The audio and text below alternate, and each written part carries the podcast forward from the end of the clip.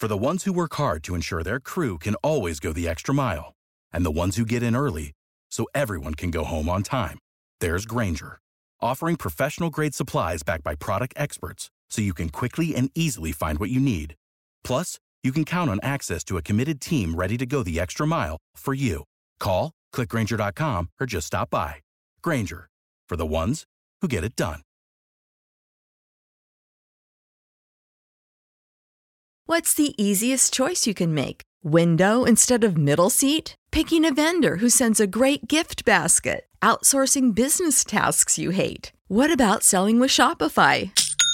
Whether you're selling a little or a lot, Shopify helps you do your thing, however you cha-ching. Shopify is the global commerce platform that helps you sell at every stage of your business. From the launch your online shop stage to the first real life store stage, all the way to the did we just hit a million orders stage. Shopify's there to help you grow. Whether you're selling scented soap or offering outdoor outfits, Shopify helps you sell. Wherever and whatever you're selling, Shopify's got you covered. Sign up for a $1 per month trial period at shopify.com slash try. Go to shopify.com slash try now to grow your business, no matter what stage you're in. Shopify.com slash try.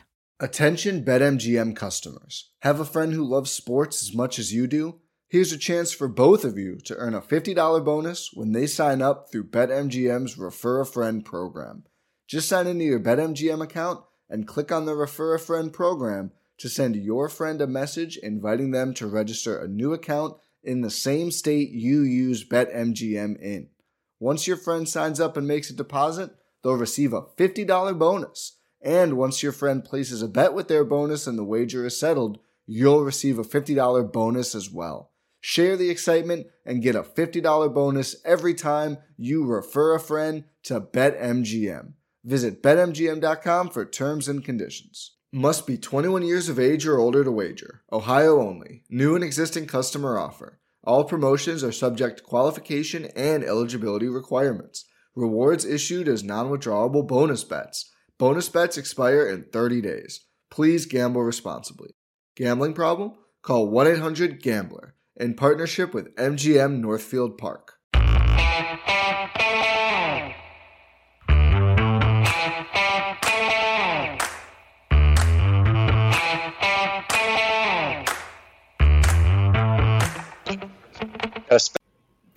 Hi, folks. Welcome to another episode of Film Study. This is Ken McKusick. We're here to talk part two of the Ravens offense versus the Denver Broncos on Sunday. Obviously, not a not an easy conversation to have, but I got one of the best guys in terms of scheme and on particularly on the offensive side here. You got Coach DC. How you doing? I'm doing great, man. Thank you for having me. Hey, you you did not just label me as an offensive guy, did you? no, I'm sorry. You're you're you're you are some of both, but your offensive database in particular is very impressive.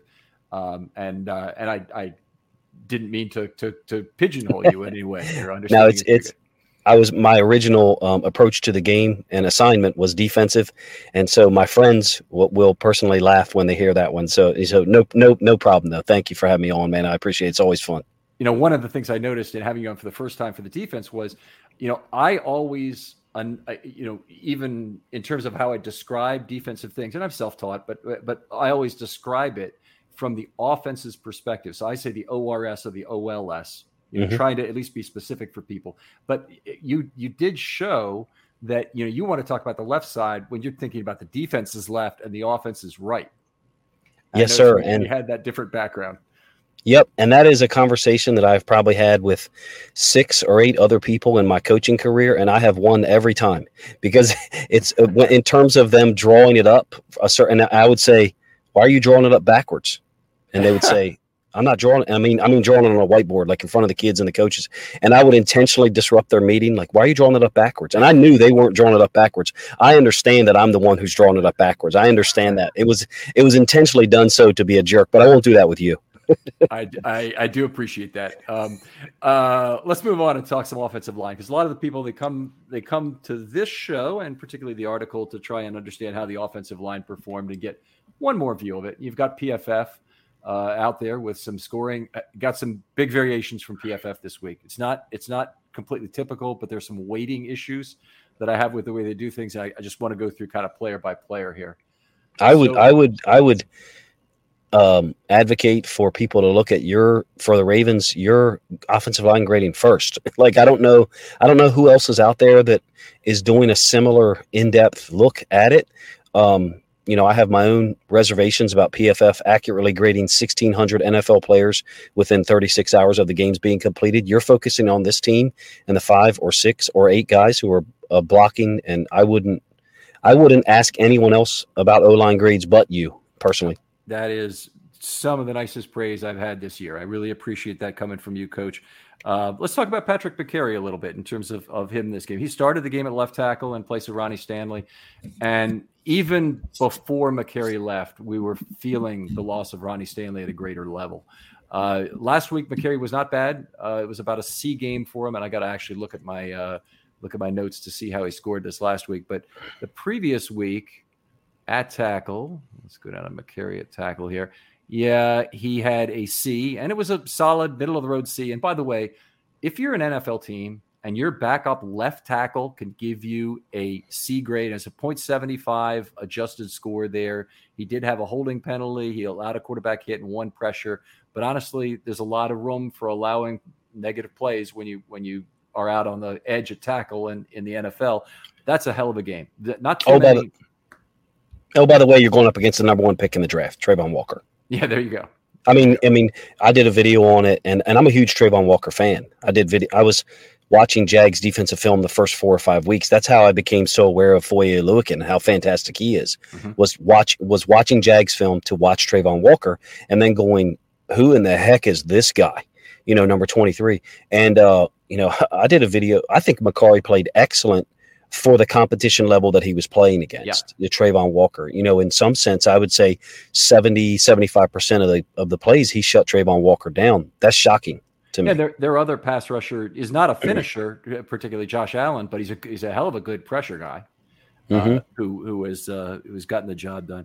But in this game, um, you know, the, the, the Broncos outside linebackers had a lot of success, and the three guys that you, you know you may not know the numbers, but if you look, 53, 54, and 56 are Browning, Martin, and I don't have them in order. It's Cooper, sorry, Cooper, Martin, and Browning, 53, 54, 56. They're the guys they have left after they've, you know, gotten rid of Bradley Chubb during this season, Von Miller. Uh, wait a minute, Von Miller was with Yeah, yeah, yeah. They traded last year to the Rams. yeah. Traded last year midseason. There you go. Okay. Yeah. So so uh, you know, th- that's that's who they got left right now. And those guys can still bring it. You know, they're yes, they bull, can. They're good bull rushers, I thought, and they and they also have some speed to get to the outside. Uh, although it shouldn't have been enough speed in some of these cases to get to the outside. Yeah. Browning, correct me if I'm wrong, Browning had five and a half sacks coming into the Ravens game. And what did he did he have two and a half against us? You know, I I do not have that. I do have, you know, who who was giving up the how, who which offensive lineman gave up on which plays, but I didn't tabulate the the yeah, Browning can play um 55 53, excuse me, I think 53. That's Cooper yeah, really good at this move that we used to call a jerk move. Basically, you know, grabbing the tight end with your hands, you know, pulling down and basically pulling the tight end down and then releasing. You know, we used to call it a jerk move, but you know, push pull, whatever people want to call it.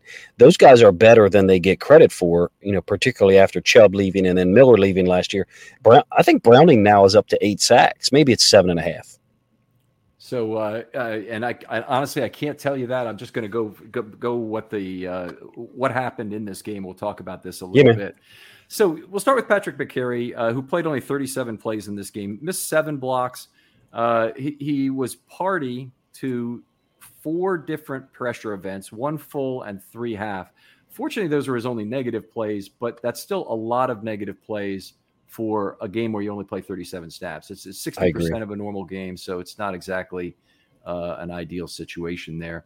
Uh, seven missed blocks uh, among those, and of those, and I just had it in front of me, I think five were losses at the line of scrimmage. But if I'm incorrect, you'll check it tomorrow in my article, and it'll be there. So uh, Mekari got pushed around a little bit, honestly. He looked like he was – uh, the little kid really leaning into a lot of blocks against some bigger men, uh, and you, you, you kind of see that with him a lot.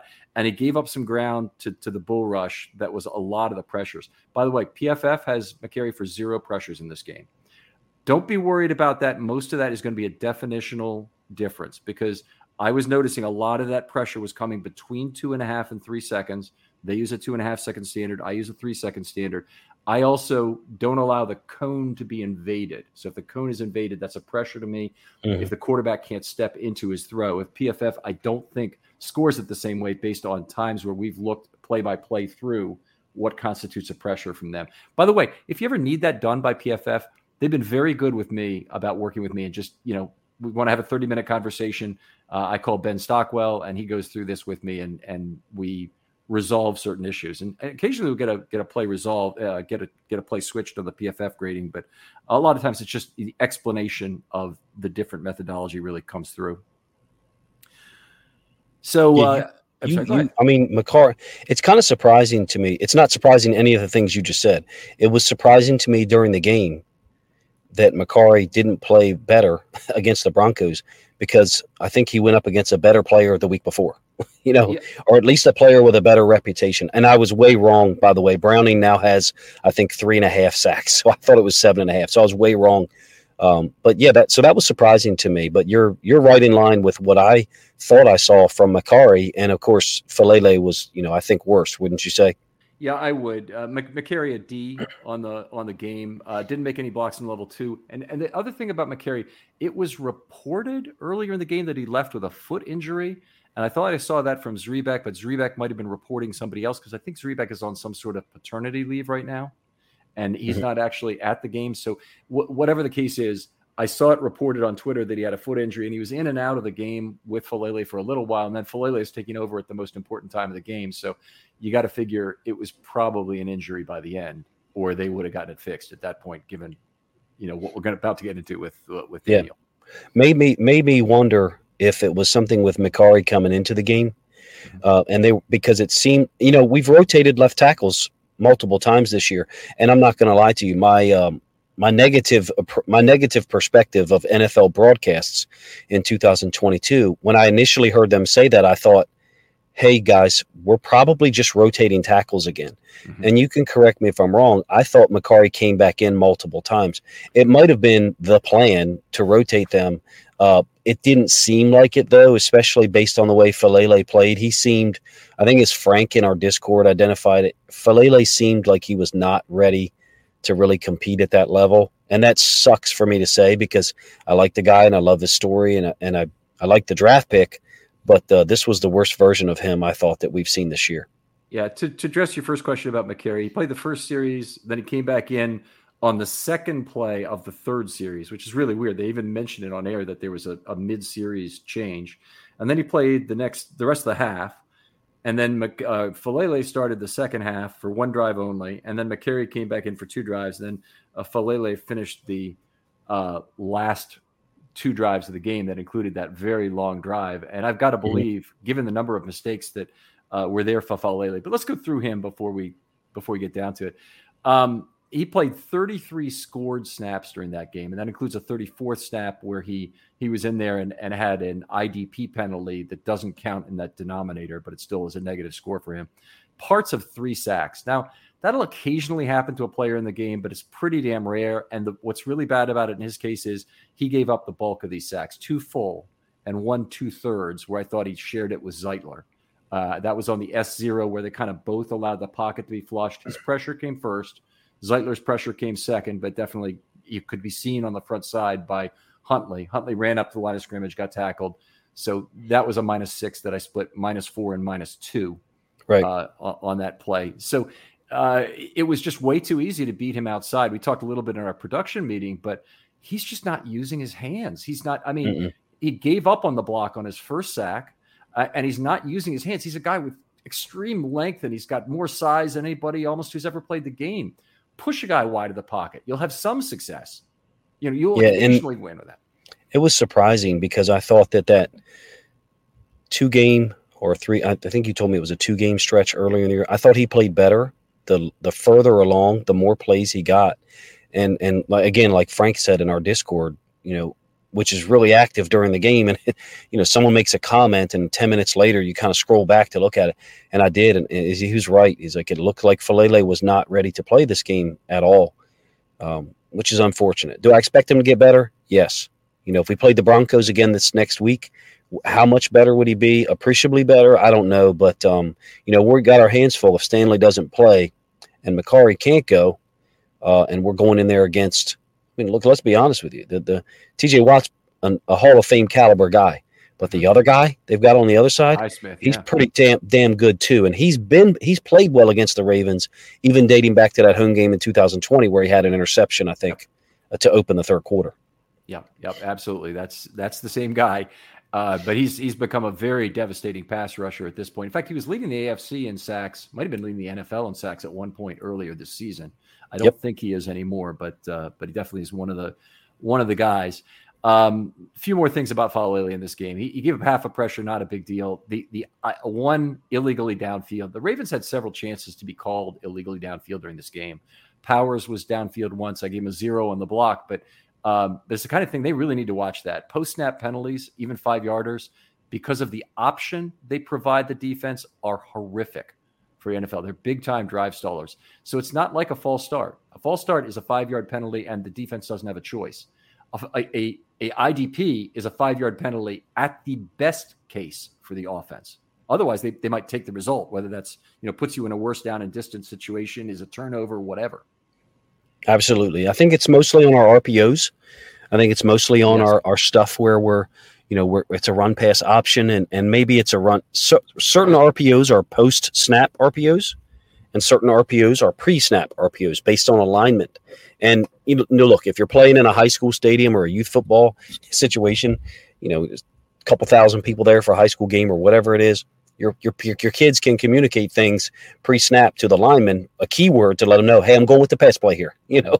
Uh, and so don't go downfield as much. That but that's even very difficult to do. In the nfl with thousands of people there no it can't happen that way. They got to be on their track. They got to be blocking and it's very difficult to um, avoid those things if it's a true rpo post snap Yeah, that's it, it's an interesting thing. I mean, is there somebody who, who could say with a booming voice, Roger, Roger, Roger, meaning an RPO is still going on during a play, and have that be of value to the players on the field so they don't step downfield in a high school game? it's so i mean i would say i would say in in certain levels like high school and stuff yeah absolutely i i worry about all the things that our quarterbacks have to do pre-snap that, that all nfl quarterbacks have to do pre-snap and i and i don't know how much help our running backs are at all um, to be honest with you i said this to someone last week and this is kind of a sidebar comment the the players who have lined up wrong m- the most this year is our running backs. Mhm. And that's, I'm talking about the wrong side. So that's an unusual situation. Although I think we did have a, we should have had a penalty on DeSean Jackson for being off the line of scrimmage on the five yard catch that he had in the second half. Uh, we only had six men on the line, but there, there have been situations. Obviously, the big one was uh, the Giants game, I think, where we convert the third down and it was illegal formation because we only had six on the line Yep. generally it has been our running backs in the backfield. I'm talking about Gus, Drake, even Hill one time, just being on the wrong side. So to answer your question, in an NFL game, who could someone check that? I don't think so. I, I was really asking in a high school game. I agree that it'd be difficult to do at the at the NFL level. You do, you there are coaches out there who have the biggest voices you'll ever hear, who could be yelling a single code word in. It bas- sta- basically tells linemen to stay on side, but you still have trouble. I mean, getting it all the way to the other end of linemen who are set or even in the melee that is you know an NFL pass blocking pocket. Yeah, Uh, it- It's hard. I'm not sure how we mitigate that. You know, I don't have a I don't have a ton of experience teaching, coaching, um, administering RPOs. To be honest with you, my sole experience is in trying to defend them. You know, so um, so I don't kn- pretend to know how someone could um, efficiently handle that communication. I just don't think it's realistic. Uh, but it's got to be a, something that's avoided by our offensive line because, like you said, and we had one. Correct me if I'm wrong. The Saints game, we had like a 22 yard completion to DeSean Jackson up the right sideline, where I think Morgan Moses got called for being downfield, or maybe it wasn't Moses. You know, to bring that back, and that was like. Oh man, that was a that was a killer. That's a, a 20 yard gain, and I know you have the data on this or you have awareness of it. A 20 yard gain on a drive in the NFL is kind of like an indicator that you know you're going to score. I mean, a 20 yard gain is certainly going to increase your probability scoring significantly. So, let me let me get back to this if we can, and we'll we'll stick with the offensive line stuff because we're we're getting behind already here. Seven missed blocks by Faalele. Now, this is one of the things you really hope doesn't happen, but six of those were losses at the line of scrimmage. Now, what I mean by that is he's not pulling and does just doesn't have anyone to block. He's not going to level two and not finding a block. Uh, he's not tripping entering level two, which would not be a loss necessarily at the line of scrimmage. It could be shed, and that would be bad. These are losses at the line of scrimmage. Somebody beat him outside, but the ball was out quickly. He was getting bulled, but the ball was out quickly. Uh, he was beaten left or right on a run play, but the run play didn't happen to go to his side, kind of thing. Uh, yeah. You know, the, these are bad losses, and it's these are ones that that unfortunately you have to look at and say these are the worst kind of missed blocks when you're when you're separating them in two. Yeah, there was a stretch play that we ran. Um, excuse me, on like a third and three. I, it might have been on the final drive. Um, where he get, he gets beat on the backside because it's stretched to the right. We generally are only running stretch to the right, and he gets beat quite badly you know, whereas if he was able to take over that three, and look, it's not easy to scoop a three technique on the backside. It's not an easy thing when you don't get any help from the guard. So I understand that. But having said that, he is in position at one point. He's all, pretty much equal with him. At least just keep taking the guy down, keep taking the guy in the direction he wants to go. And then maybe there's that second hop cutback. And um, th- those options were not there for our running backs. And I think that, you know, as you mentioned, you know, in terms of the pass pro, that might be the reason why so many three-step quick pass game concepts were called because they understood the the pass pro deficiencies that we were having at left tackle. Yeah, we saw that. Definitely saw that in spades last year with Huntley and Villanueva back there, and it was it was it, there are some similarities. Villanueva probably got beaten outside a little bit less. Villanueva got bowled a ton. Yeah, and and so you know you're you're getting a lot of this two and a half, two three second pressure, which is exactly the thing you actually can defend against with quick read, quick ball out uh, to try and get that ball to the sideline, get the ball out on a slant, shallow cross, whatever it might be. Yep. Okay, let's let's continue on here if we can. One block in level two, Faalele, two with two on pulls, no highlights. Uh, F, and here's the, here's the really bad news.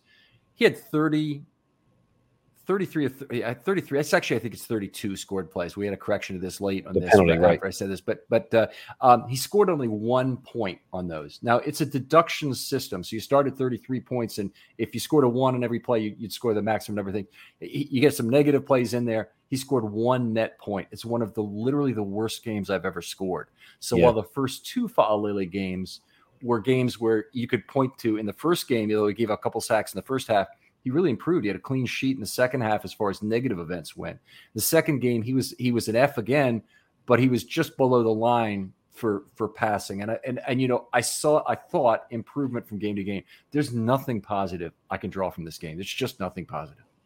Yeah, it's it's difficult to and and you want to find something positive, you know, because he's a rookie, he's a nice kid, um, he's he's got a great story, and he's going to be here for at least four years, and and he's got great size and strength.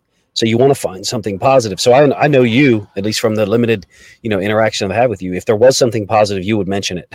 I didn't see one, and um, you know, for me personally, when when we watched it, excuse me, um, in our Discord, you know, a bunch of us said, "Hey, Faalele really struggled," but we didn't really elaborate on it. And then to see someone like you and and others, you know, co-sign that, it lets you know how really poor it was. And I think that there needs to be a little more I don't want to say attention, a little more understanding of fans. Like it isn't all on Lamar. It isn't all on Huntley. It isn't all on Greg Roman. It, you know, when our when we cannot pass pro with one fifth of our offensive line at all, that limits the playbook. You know, if it's third and fourteen, we're not going to convert.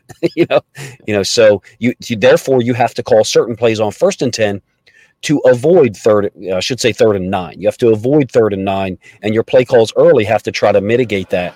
And so I think there needs to be a little bit more understanding from us as fans that when there's injuries, guys out, Ronnie Stanley, Lamar Jackson, you know, even going back to Rashod Bateman being out, there's a, a real limiting factor on the offense. Yeah, it's totally, totally shrunk the field. Part of shrinking the field is you don't have the over the top guys, and and they could make do. I mean, honestly, if they had their full offensive line, then Robinson and Duvernay are good enough speed threats that they can yep. still stretch the field vertically.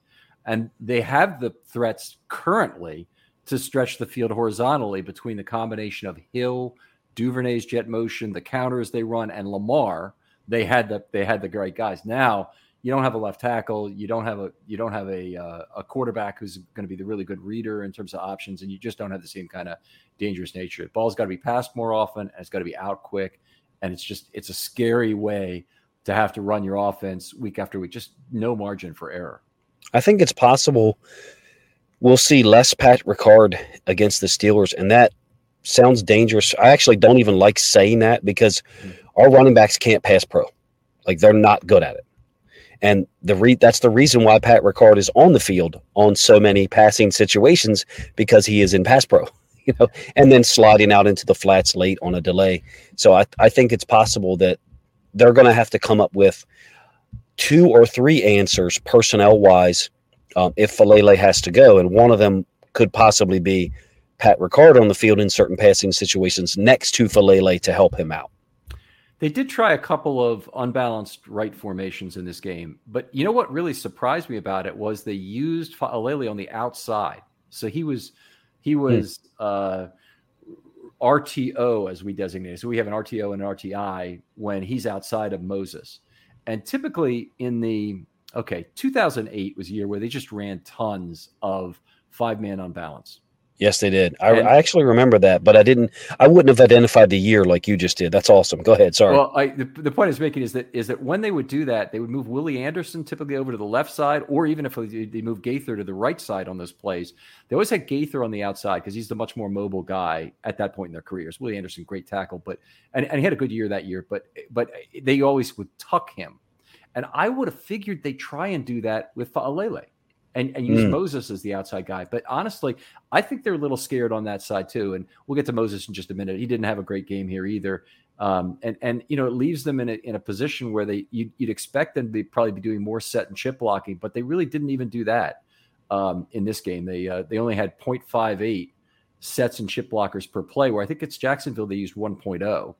So you got some guys who are winning, and they're only rushing four and five. It's kind of an an ideal place to throw more chip blocks because you, yeah. you're you know they're not rushing seven, so you don't have a chance to block it up no matter what you do, and they're oh, and they're not playing cover zero against you, so so you're you know you, you'd rather have somebody out to, to to try and beat the defense or punish them for making a mistake. It's it's they're actually giving you a chance to have the chip blocks be effective, and they, they really didn't take it in this game. Yeah, we were. It seemed like you know when I think of the defining formation for this game, I think of flex two by two, you know, for for Huntley. I think I feel like we were in that even in our 12 personnel group. I feel feel like we are in that a lot. As I scroll down my my list, you know, I do see some I do see some other formations, don't get me wrong. Uh, twin slot being the one that we generally are chipping out of. Twin slot is half of flex or half of spread, you know, where spread is like two by two, two receivers to the right wide, two receivers to the left wide. Twin slot, if you think about it, is two to one side, let's say two to the right, and to the left, you have one receiver and Ricard next to or tucked next to the the left tackle. That's you know the the defensive designation of it, twin slot, and that's the formation where we do chip the more off more often out of because he's tightly aligned. And with uh, with us being more in spread formations with Huntley last week or this Sunday, we weren't chipping much at all. I don't know how. I don't know if we do that against the Steelers. Um, I will say this: 2020, when he played with Washington, uh, Morgan Moses did a fantastic job on T.J. Watt. Now, do I expect that to happen uh, this Sunday? No, because it's T.J. Watt. You know, but uh, it'll be an interesting matchup. Yeah, I hope I hope they're able to find some solution, whatever it is. But uh, we're going to move on uh, right now to talk about Powers. And Powers, for me, had the best game on of any offensive lineman, and and I know PFF did not score him well on the run, and I would agree. He looked kind of ponderous in some of the pulling. Uh, as as kind of he's he's at a point where his pulling has been very bad this year, and the Ravens have had a remarkable ability to teach anybody basically to pull from left guard. They've had James Hurst doing it. You know, Bradley Bozeman is not a particularly athletic lineman. It was one of the real knocks on him coming out of Alabama, as the guy you know didn't have the speed to get to level two and make an impact. Bradley Bozeman was one of the best pullers the Ravens have ever had. Mm-hmm. And and Powers is a limited um, mobility guy, and he has had a, just a very difficult time pulling. Part of it is there is some push on the interior line happening that that is causing problems, but part of it is he's just not quick to get started on the pull. Most most offensive linemen, they just really know how to get out of their stance and get pulling right away. Right. When you're pulling the the side you're pulling to, which in this case will be the right side of our offense, offensive line, can't be bowed. It's got to be it's got to be a wall created. You know, if you want it to to draw it up, you know, it kind of looks like a 45 degree angle where the right side is canted at a 45, and then the puller is in a flat line to kick someone out. You know, kind of you know something like that. But um, yeah, I thought Powers didn't get any push on some of the big defensive tackles he dealt with. Even the touchdown run by Huntley down on the goal line, if I remember correct, uh, Powers is pushed a yard and a half in the backfield on that I believe play. I believe that's correct. Let me just make sure. I'm pretty sure I have it as a zero on that play. Yep. Yeah, he he and and uh, and Faalele both on that play broke down. It's lucky the, the the play was run to the other side behind the guy who wanted to make three blocks on the play. So. Unbelievable. Yeah, I shared that video on Twitter and multiple other people did too. It was great effort and um, just shows you. I mean, uh, we would often talk about kids or, or players making plays and, and when they made the play. Kevin Zeitler made that play in the 60th minute of the game. A game where, you know, let's be honest, there was boos in the stadium. I mean, you were there, you know, yep. for the offense, you know, so and and we had struggled offensively and hadn't scored a touchdown and he had the fortitude, commitment, um, character to do that on um, what was that? Our sixty. The, how many plays did we? Offense, it was the last offensive play. So yeah, number 60, 69, I think it might. Sixty nine. They hit one of them was a. Yeah, sixty nine offensive plays. One of them was a spike, so that doesn't count. I, whenever we would try to sell a kid to a college, we would always show plays from the fourth quarter. And we would say, and I'll, I'll, never forget, like this kid didn't go to his school, but James Franklin was coaching at Maryland, and we had a kid, very small, athletic, make a 44 yard punt return in the fourth quarter of a playoff game against a 10 and 0 team, and that and um, that was his 120th snap on the field that night. And and uh, and to Zeitler's point, like you know, that's the last play of the of the offense for the whole game, making three blocks on it says a lot about him. Yeah, I, it was not a great drive for Zeitler, which is which is one of the interesting things because he missed two blocks. He had a third of a sack on, on the drive when, on the uh, on the S zero in the in the middle of the drive, but then he finished up very strong, made his last nine blocks in a row, including the, the the three for one on the final play. We'll get to that in a moment. Let me finish with some of the grading on Powers, if you don't mind here. Despite all the problems he had as being a ponderous run blocker and and not a not a tremendously effective run blocker in terms of getting real push. He had zero negative plays on the game. That means no nobody penetrated against him to, to take anybody down for a loss, and he didn't allow any pressures, quarterback hits, or sacks. Um, and he didn't have any penalties either. And you're going to score well in my system when when that happens. He missed five blocks during the entire game, went five for seven on his pulls, which is not that bad considering he didn't really look good on them. Uh, had three pancakes in the game, and it, to me, it was one of Power's best game of the year. I, it was an A, and it was it was to me clearly the best of any Ravens lineman. Even though I thought Linderbaum also played pretty well, but uh, uh, Powers clearly is the best. If I look at PFF's rating, they have Powers as the best pass blocking guard in the entire NFL. They have him as a bad run blocking guard. Hmm. And I'm here to tell you, if you're going to be good at one thing and bad at the other, that is the way to do it, folks. And I don't care what scheme you're running, whether you're running the Ravens or whether you're running Air Coryell of the 1970s. You want a guy who uh, is going to be there pass blocking more than run blocking is the more valuable skill to have. Yeah, because there's going to be less negative yardage plays that you're giving up that are noticeable to everyone. You know, especially third down sacks. They kill, you know, the end drives. And if you're never giving up sacks in the first place, you're never giving up a third down sack. I think he's a workmanlike guy. You know, eh, to me, he would be someone who just like shows up to work every day, does a does it does his job to the best of his ability. And you can win with guys like him. And there's going to be certain people uh, that i interact with on social media that don't like me saying that because there's a lot of really anti ben powers people. Sure. i kind of understand it because you know we drafted ben cleveland and we want him to play. It's just a fact. Ben powers in 2022 is far superior in in probably every way. I mean, it, we, have got to assume that. We really don't know who Ben Cleveland is right now, but the coaches do and they're making exactly. a choice. And and I think I trust them to make a good choice on on this case. One thing that Ravens do though, they they handle the offensive line well. So Uh, Powers an A for the game, uh, the, the top scorer of the, of the Ravens offensive lineman. Linderbaum. Now, he got his second consecutive B this week. Surrendered just half a pressure. That's his only negative event. Now, there is an asterisk that goes with that. There is another pressure that he allowed that Huntley ran him out of. So it would have been another minus two points. Probably would have stayed in the same in the same grade level, but it would have been just barely uh, had he missed six blocks. Five of those were losses at the line of scrimmage. Um, now, recently we've been seeing a lot of him missing blocks that were losses at the line of scrimmage where he's getting bull rushed or, or, or he's getting pushed back on run plays. The, the size is showing up. This is something different. There were two failed stunt pickups in this game that were part of him, you know, not really delivering the highest quality performance, though he still played well. And and that bothers me a little bit. One one of them Moses completely bailed him out on, and uh, so Zeitler pulled to, to the left side, obviously, and then that left Linderbaum and Moses over together on the right side. There was a stunt handoff on the play, and Moses kind of hand, ended up handling both players, and right. Linderbaum got himself out of position beyond both players. Those guys are normally, I feel like, you know, I'm I'm absolving Ronnie Stanley of this because he hasn't, you know, played consistently this whole year.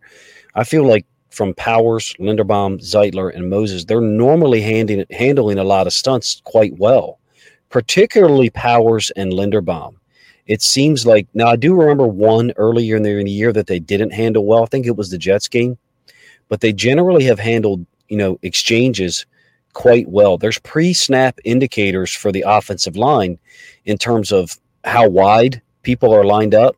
Mm-hmm. Um, and that can sometimes give that away. And I don't mean specific opponents in the NFL. So I'm sure that they are communicating. When you say that, it makes me wonder if those things weren't communicated pre snap to give you some awareness that it might be coming because I feel like we've been pretty good at it. Well, they, I, one thing, I, and I do, I agree with you. I think the interior offensive line has been, you know, really strong this year. I think Moses also played well, but the interior offensive line generally, the play has been pretty darn good. And and if if you're talking about what Linderbaum is supposed to do well at the NFL level, it's pick up stunts. And I think generally speaking, he's been able to do it. Oh yeah. Uh, but there have been a few times his weakness has generally been as a pass blocker, not as a run blocker. And so when he's when it has shown up, um, you know, it's it's been I think more anchoring and getting off balance due to the length and size of the opponent, either whether he's getting shed by size or whether he's getting out length and off balance by a bigger man. Those have been the big problems. And I know there's been a lot of excuses made for players. You know, the, the, the nose tackles are too big for him, or he's faced only the best nose tackles in the league. But in my opinion, he's faced an above average set of nose tackles, but I don't think he's faced the, the you know exclusively the best guys in the league so far. Yeah, I didn't think I didn't think he stood out to me as someone who played exceptionally well against the Broncos, you know, but it's sometimes hard to notice, especially when we're in spread formations because the like you said, the ball is out quick. So your eyes as a fan, you know, on TV are being averted to, you know, the direction of the ball. I usually am trying to look at like a, I usually try to look at a side of the field excuse me, I'm sorry, because that's what I was usually assigned to look at. You know, when we were on offense, um, I like I like the way that our guys have played inside. Generally, it doesn't surprise me that we had tr- trouble with pass pro uh, this game with Stanley being out. It would surprise me us not picking up stunts better if that continued to be a trend, especially right. inside. Yeah, I, I, I agree, and and you know you mentioned the the uh, Linderbaum and Powers axis. And and you know, we we went into this year and Linderbaum had all kinds of questions about whether or not he was going to be able to hand up, uh, hold up to being an NFL player based on his size. Of course, I, I, have questions. You know, not everybody does, and I know everybody else wants to say first round draft pick, Pro Bowler, just get him there, vote for him now, and all that. He's not there right now, folks. He's just not. I mean, he's not Creed Humphrey. He's, he's not Jason Kelce. He's a rookie, and he's got a great growth pro, pro, uh, uh, um, projection. That should these rookies. yeah, these these rookies this year, there's been so much inconsistency. You know, with I'm talking about across the NFL, not just the Ravens. Devin Lloyd, okay, inside linebacker for the Jaguars, yep. was taken off the field some last week in in favor of Chad Muma, who's a great talent from Wyoming. Don't get me mm-hmm. wrong. Devin Lloyd was rookie of the month, D- defensive rookie of the month for in the first week month of the season. Okay. Additionally, correct me if I'm wrong. Aidan Hutchinson was defensive rookie of the month this past past month for November. If you watched Aidan Hutchinson film from the first four weeks of the season, you would say there is no way that happened. so my point is there is some real variance with rookies, you know, across the league. and I'm not, I'm not talking about interpretation because like people interpret certain plays differently. I'm talking about production, just just numbers, just numbers, you know, just production. Uh, so it doesn't surprise me that you know there would be people with drastically different opinions. I'm glad we got him. I feel like, you know, I feel like it's a smart pick to be able to parlay one first round pick into another. Feel like in we, the fourth year, yeah. yeah, yeah, that that was really shocking. Yeah, it was a, it was it was a great acquisition. It was a great move by EDC. That the the uh, Kyle Hamilton, another guy that that was getting beat and didn't know what he's doing in, on the football field those first two weeks, and the guy is playing some great freaking football right now. Oh my uh, gosh, yes, absolutely critical to who the Ravens are defensively, since they don't really have a third corner, and they've taken this very extreme measure of saying, okay, this guy's Tyrann Mathieu. That's that's yes. this is the honey badger over here. He's he just happens to be six four or whatever he is, and and uh, have these really long arms. So so unique um, with his talent, and I see a lot of pre. You can correct me if I'm wrong. I know you really you know pay attention to the defense. I see a lot of pre-snap communication with us that I didn't see in previous years. I'm talking multiple guys, three, four guys. You know, I know we're getting away from the offensive line here. So in any case, rookies inconsistent doesn't surprise me that Linderbaum would have moments. You know, I'm still a big fan. So you know, this is the kind of thing I would love to go down this rabbit hole with you, and we could turn the show, show into another two hours, but we just can't do it. I, I yeah, man. Coach, we got to have you on more often. That's what this really amounts to, because this is such a fun conversation when you're when you're here. So you had Zeitler. How did you have Zeitler graded then? L- Linderbaum a B for the game. Zeitler, worst game of the season for the second consecutive week. So he had a D last week. He got an even lower D this week. Um, there were a there were a, a, a, spread of some problems. So a couple half pressures, which is not too bad. If you're at guard, you give up a couple half pressures. That's not the end of the world. Uh, eight missed blocks. Now, just like last week, it was not dominated by losses at the line of scrimmage. Last week, he had something like 11 missed blocks, and three of them were losses at the line of scrimmage which means he's pull, he's going into level two. He's missing pulls. It's it's not any one thing. In in this week, it was four out of eight were losses at the line of scrimmage. So he wasn't getting you know mm-hmm. the crap beaten out of him by the guy lining up opposite him, who's you know lining up over the outside shoulder as a as a three tech. He's he's uh uh you know more of that is he's uh you know getting into level two, not missing, not making a block. He did make all his pulls in this game, so it wasn't that. Um, but but he had a, a, variety of things that went wrong that weren't among the, the basic ones. And then he also got beat. And number I think it was number 93. It was Jones. Um, yeah. beat him for most of the most of the pressure on the day, including the third of a sack on that final drive. Uh, six out of six on his pulls. I mentioned that. One block in level two, two pancakes. That highlight was one of the blocking highlights of the entire year on that last play. Amazing. And uh, you know, it's it's just great to see three way blocks. By the way, if you ask the typical offensive lineman how many they get per season, I, I think th- most people would say one, and and many people it is zero. Um, and and I think you know you, you probably see three to four per team per year of of really legitimate three blocks on one play. I can I can remember two that I've ever seen personally. You know, and I mean when I say seen, I mean play teams that we coached and then and then we had the film of because you know you can't see it live. Unless you're the offensive line coach up in the box who's assigned to watch it then you know you can see it. Uh, that was amazing. That was amazing. I think i think that now correct me if i'm wrong it sounds like most of his missed blocks were on run plays? Uh, now I've got my sheets in front of me here, and I don't really want to take the time to do it, but I'm going to do it anyway. So on a on a RM9, he had PC'd by 97. Uh, then he had a pull no block. Uh, then he had a L2. That's a PNB. That should be. That means we got this labeled wrong. I'm gonna have to fix that because that's a P0, so it makes him six out of seven. Then he had an L2 uh, risked IDP. So he went into level two. It looked like he was probably trying to get ahead of a, of a play that was supposed to be out quickly. Then he backed up on that play. Powers, same problem okay. on that single one. I think I remember that one. All right. That's a little bit of an oddball.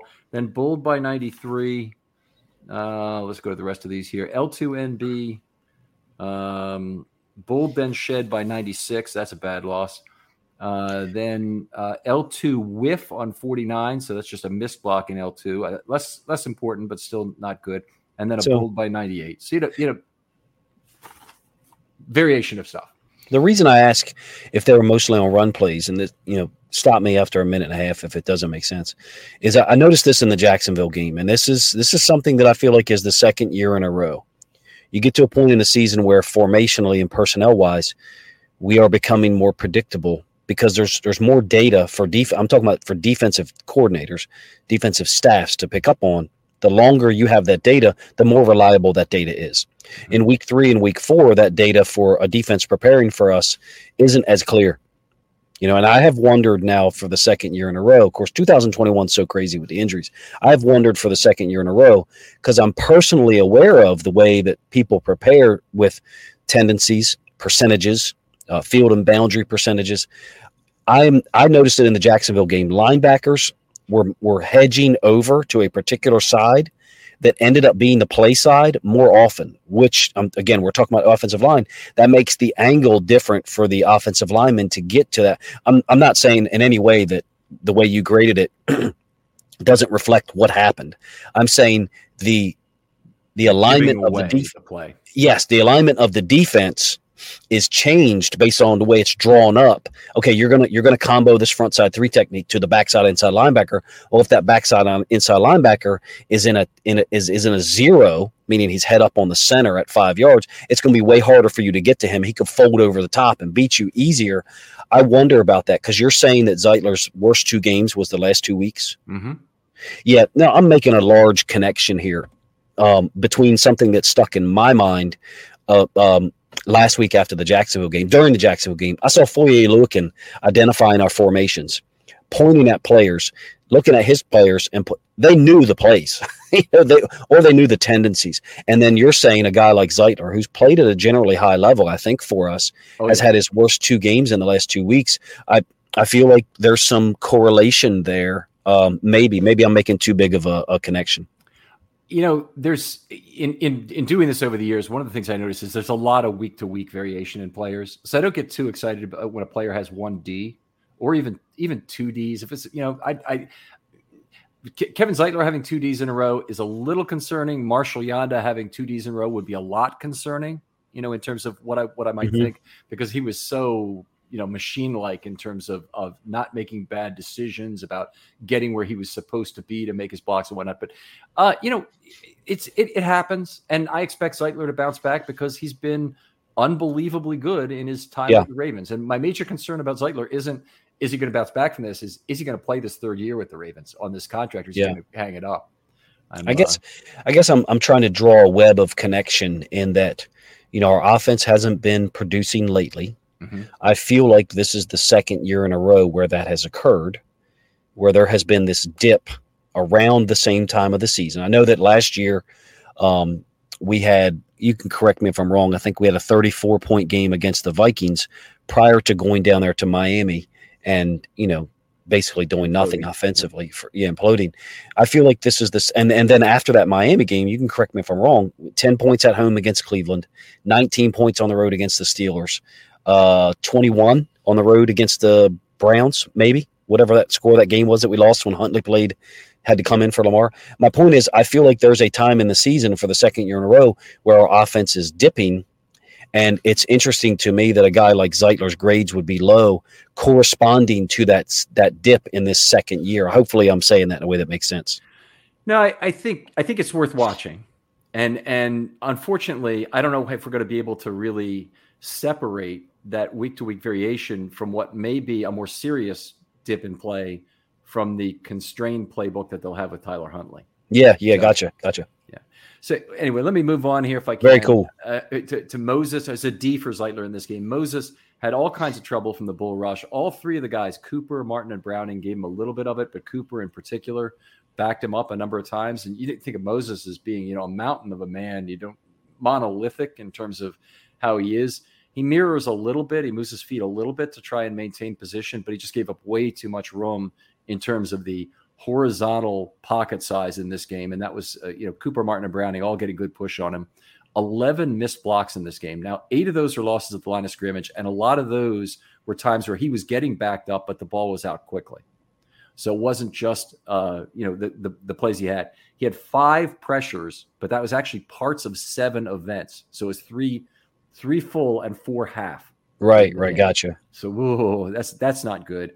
Um, he has he has really played pretty well for the Ravens. Been a great signing, uh, I think in general. Uh, couldn't be more happy. Well, okay, I could be a little more happy, but I couldn't be a lot more happy uh, with how he's played. Him his, his grades, he's he's been consistently in, in kind of the B range for most yeah. of the year. But but he had a D this game, and and it's his third bad game of the year. He's had a D, a D plus, and an F. Um, F came against Buffalo, and they're they're uh, very solid edge rushers. So this one he squeaked in kind of at the bottom of the D range in this game, and uh, didn't look good doing it. And I think uh, you know we, we talk about you know it's not all Huntley. It's also not all the guys on the left side who who were you know legitimately quite bad in this game. But but I think that Moses was not having his usual game, and that's going to create some serious additional pocket problems for Huntley as it goes on. Huntley's you know performance you, i think you have to upgrade it more and more with the with the accuracy he had and, and some of the balls he was able to throw and and uh, you know basically staying out of trouble for most of the game. He did throw the one interception but i think you have to up, upgrade his performance by the fact that you know the, the pocket was falling around uh, yeah, that's a great that's a great way to describe it. You know, in from what you're talking about is like the, the constraints that were there naturally because of the way the guys performed around him, and he was still able to reach the the extent or the, the highest point of that constraint. So I like I like the way you put that. I think Moses has generally played well, like you said. He did have trouble with. Um, did we say earlier? Fifty three is Cooper. Cooper, yeah, he's very strong. Mm-hmm. He's he's the guy I was saying. You know, does the jerk move on run plays sometimes uh, I was surprised with Moses, you know, and and there was a game earlier in the year, maybe it was the Buffalo game, like you said, where he played really poor, really poor. And I actually said to the guys in the Discord, I was like, he looks like someone who, and I, I hesitate to use this word, he looks like someone who suffered a concussion during the game, Ooh. and we and we don't and we don't know it. Well, do you remember the you remember the game where he pulled the wrong direction twice? He pulled no. he pulled in the wrong direction okay. twice. Yeah, and then the next week comes back, and I think was was one of his best games of the season. So it may have been whoever we played before Tampa Bay, or whoever we played after Buffalo. I remember a two week stretch where he played really horrible one week, and then the next week show up and played fantastic. But overall, I agree. Like you said, he's been he's been solid for us. This is going to be his biggest test this week against the Steelers. Two big changes. Buffalo, Cincinnati was F to A and then he had Cleveland to Tampa Bay was D plus to A. That so, was it. Yeah. Cleveland to Tampa Bay. Twice in the Cleveland game, he pulled in the wrong direction. Do me a favor, coach. Send me those timestamps. I want to yeah. look at those plays again and see how I had them graded, but I'm I'm, yeah. I'm interested to look at that. He runs into Zeitler on one of them in the third quarter against the Browns. And after the play, maybe he runs into Linderbaum. After the play, they look at each other like, why yeah. did you how did this happen? You know but that's been the anomaly because i think moses i like you said i think he's been pretty good. And we got him for another year right? We got him i think we've got him for two more years. I think he signed yeah. three and this is number one so. Like his attitude too. Like his approach. He seems charismatic. Yeah definitely a leader in in, in terms of that. Let's jump in and do some of the um, individual player discussion here. And I, you, I like to just leave this open ended, bring up a player maybe that we haven't talked about so far on offense, what you saw about him from this game. Maybe it troubled you, maybe it didn't. I have some guys I want to talk about. We're not going to go through this whole list, by the way. I'm just going to tell you we're going to have to move on quickly, go to the MVPs, yeah. and a little bit of mailbag if we could do that tonight, Coach. Yeah, likely. Um, I, the one thing I like is, or enjoy, and I think we're going to have to do more of maybe, is put him to the boundary, away from the nickel defender, and and maybe try to find ways to isolate him on on linebackers, like we did um, against uh, the linebacker number 49 on that 12 yard catch he had on the final drive. Now, I believe that was to the field, so that doesn't go to my point. But Likely's ability to cut and to make people to break tackles mm-hmm. is unusual for our team. You know, it's not that I'm not saying our guys aren't athletic, but he is a guy who is better at it than some of our other players are. I mean, Mark Andrews breaks some tackles, you know, Gus in the run game breaks some tackles, but downfield catching the ball and then getting another six, seven yards. Those two plays he had against Tampa Bay, I think it was Tampa Bay, catching and then like, you know, dragging four guys for like another eight yards. And then the other one where he caught it, juked a guy and, and ran for like another 12 yards. Those seem to be anomalies um, based on the guys we get the ball to. I feel like downfield. You can tell me if, you know, where you are with that. I, I, you know, I've, I'm cycling through the Ravens receivers. We see some of that from Duvernay, some some escapability, but I don't think he's not a power guy. Um, we see some from Robinson. I think I, if I had to ascribe some to some of the current guys, Robinson is not always a fall down guy, even when he catches a um, uh, a ball in front of the defender. Uh, totally agree. Looking to make a play. But oh, he can make people miss. Love his game. Yeah, you, you got the guys labeled out there correctly. I, I, hope they can use Likely more. Been very happy with how he's evolved as a as a blocker. In some ways, even though that has less impact on the game in terms of the leverage of the results he's creating, his run blocking is going to keep him in games where he's going to be that threat to the opposing defensive coordinator that you really want a tight end to be, and that's what I really love about him.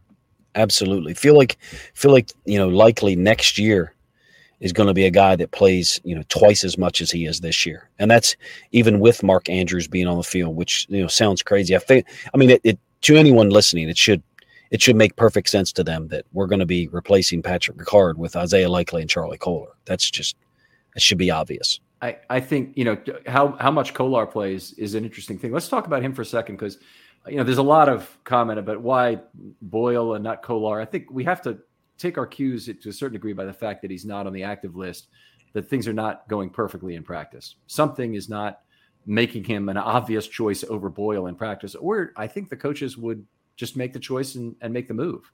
Yeah. Uh, so, you know, I, what I do want to see, hopefully, is an opportunity for Kolar to fail forward this year, where he doesn't spend his whole developmental component of the year. He's it's got about half the value of it, maybe from the practice, but he needs to see some real live fire and yeah. take that into 2023 and say, I feel that this and, and now I can do better and and fix these things about my game.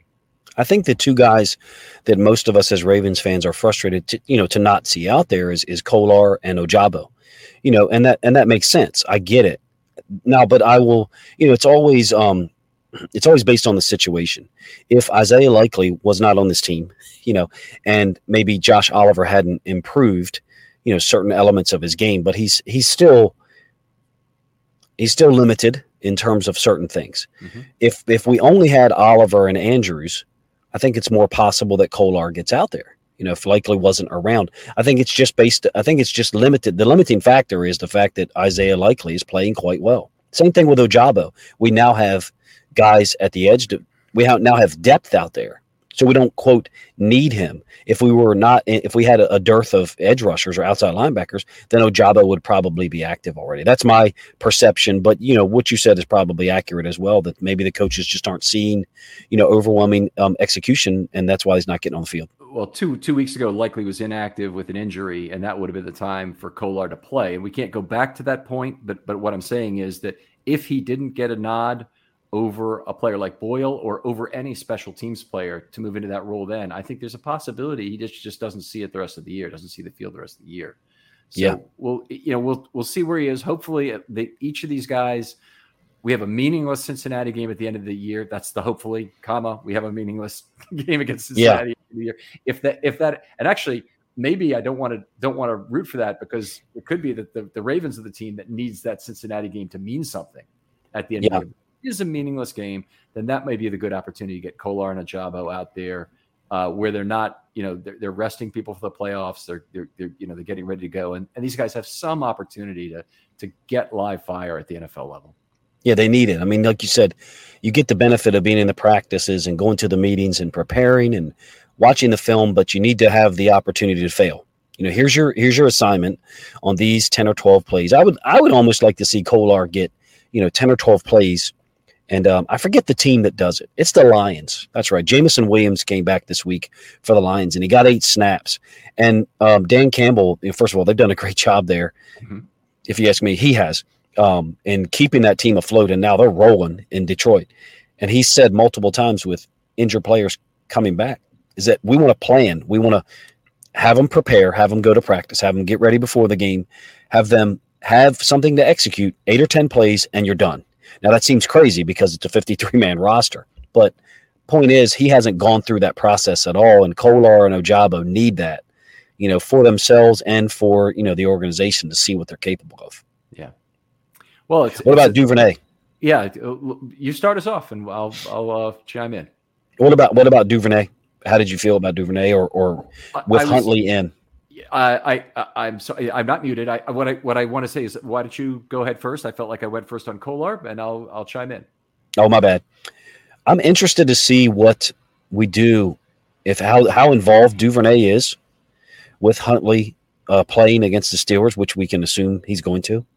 Um, I think I, I, could go either way in terms of what I would guess or presume might happen. You know, we run less quote gimmick plays, and Duve doesn't see the ball as much. But I, I will tell you, and this is um, you know, this is not something that's fun to say. Do you remember from last year when OBJ went to the Rams and his exit from the Browns? His father released a video on social media showing him not getting the ball a lot. I'm talking about OBJ, Odell Beckham Jr. Um, his father released a video of like 12 plays where he's open, he's not getting thrown the ball. The you know, the idea was, hey, he's available, they're just not throwing him the football. You could do the same thing with Devin Duvernay from 2022.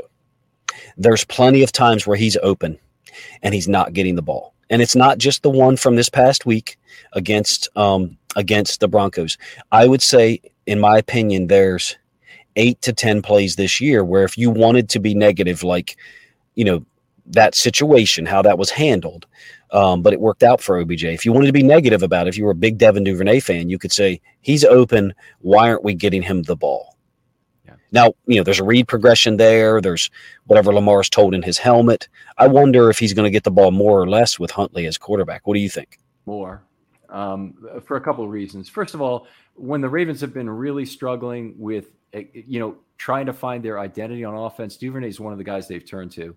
So I think that one of the possible options is to make this offense more dangerous by showing, say, a 10 personnel look so mm. four four receivers, one tight end, and having Duvernay be a guy you line up in the backfield.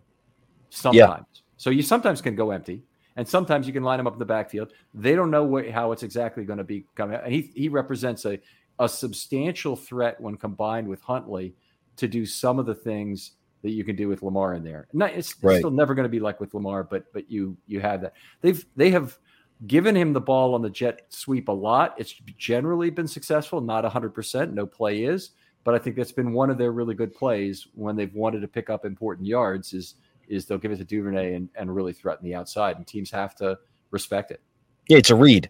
I mean, the way we do it, the jet sweep is going to the side of the running back. So the way the way teams have to fit it mm-hmm. is they have to dedicate someone outside the running back, who's the lead blocker, and they have to dedicate someone inside the running back to tackle Duvernay. So it yes, it looks like a two for two trade but usually that second defender who's inside of, you know, inside meaning in not not wider than the running back, the guy who's fitting there is normally a second level defender.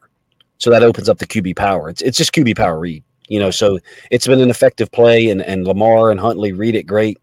I'd like to see us run it more. It's you know yards per play. It's probably our best concept. Yeah, it, it definitely has been very good. And even if, even to the degree, even when you don't run it, it's creating value, whether it's been Lamar up the middle or, you know, edge runs with Hill, uh, even some off tackle runs with, with players like Edwards and Drake. You get value out of that. You get, you get horizontal stretch. But the, the big value of it is when you get teams to run themselves out of position by trying to cover either that back or Duvernay and yep. creates a huge up the middle hole for Lamar where a linebacker has, has waylaid his assignment yeah, vacated. Vacated. Yeah, yeah, vacated. And and the the the thing we haven't done a good job of taking advantage of, we're kind of parlaying or shifting over a little bit here, is we haven't attacked the backside enough. So like Duvernay motioning away from Robinson, we're gonna get man to man. Every single team that has seen that formation and Duvernay motioning is playing man to man backside. Now, there are negative Nancy people out there who would say, well, they're doing that because uh, we don't have good receivers. No, they're doing that because that's the way you have to play it because numbers wise, you need all 10 other guys to stop the, the QB power or the sweep. You just do. And then we, we did attack backside twice. I think once against the Saints and maybe once against the not the Jags, the Panthers.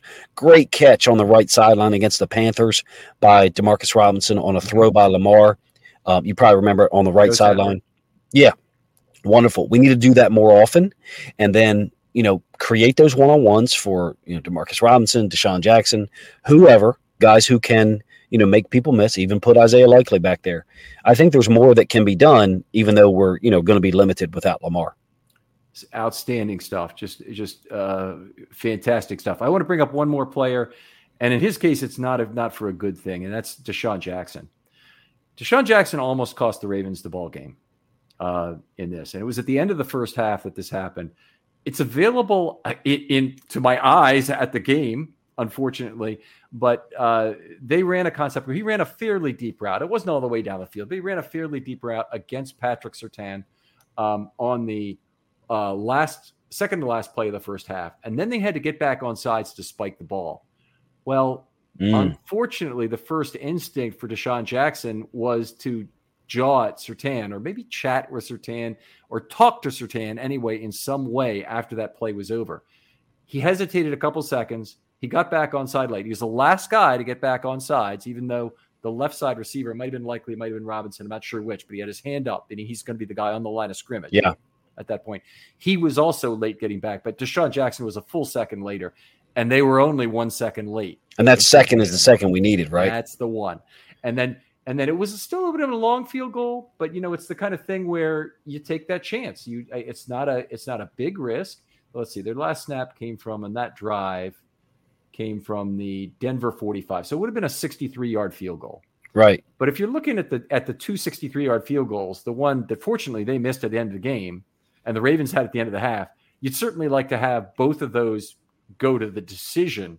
Yeah, yeah. To have you only needing to win one of two to win the game. Yeah, I feel like I you can correct me if I'm wrong. Well, you were there live. I seem to remember that it was 11 seconds when Andrews is tackled, and then the linebacker stayed like, on him. Stayed on him smartly. You know, they need to call that more often. Let's be honest, but it's tough for the refs to call in that situation. Um, so I don't know if that one specifically needs to be called. I think the ref gets the ball in his hands with nine seconds left.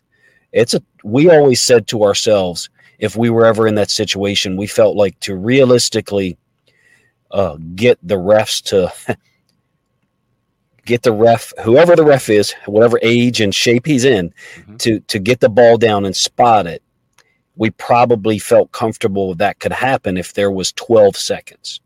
Now, realistically, the refs tell us that they should be able to get that done if it's eight seconds. That's what they tell us.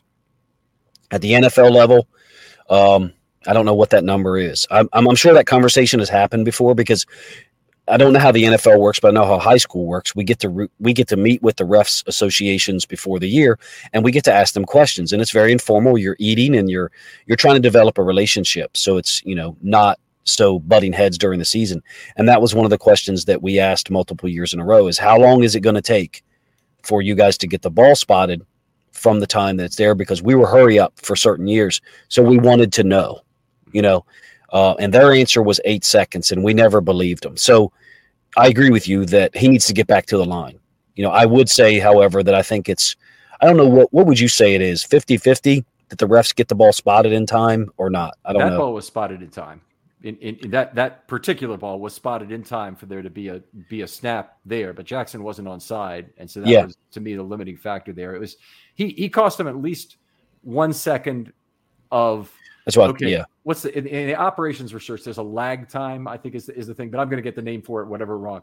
Jackson, although he spent two or three two seconds maybe drawing with Surtain downfield, um, it was one second he cost them in terms of relative to the other slower processes that were going on Right. You get that that it cost, but that was the one second, and you know it it certainly could have cost him the ball game. Unfortunately, it didn't. But I I, I just did not like it as a hustle play from Jackson. He's got to be a better team player than that.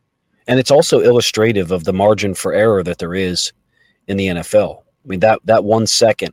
I think of that. Uh, I think of that Al Pacino speech for the football movie. Yep, where he says, "The inches we need are all around us."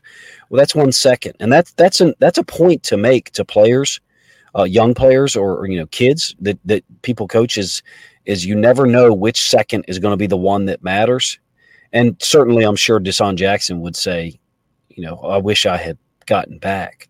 It was a deeper route downfield. You said. Yeah, it was. It was a deeper route. You could see on the All 22 because he's off it that it's a it's a deep route.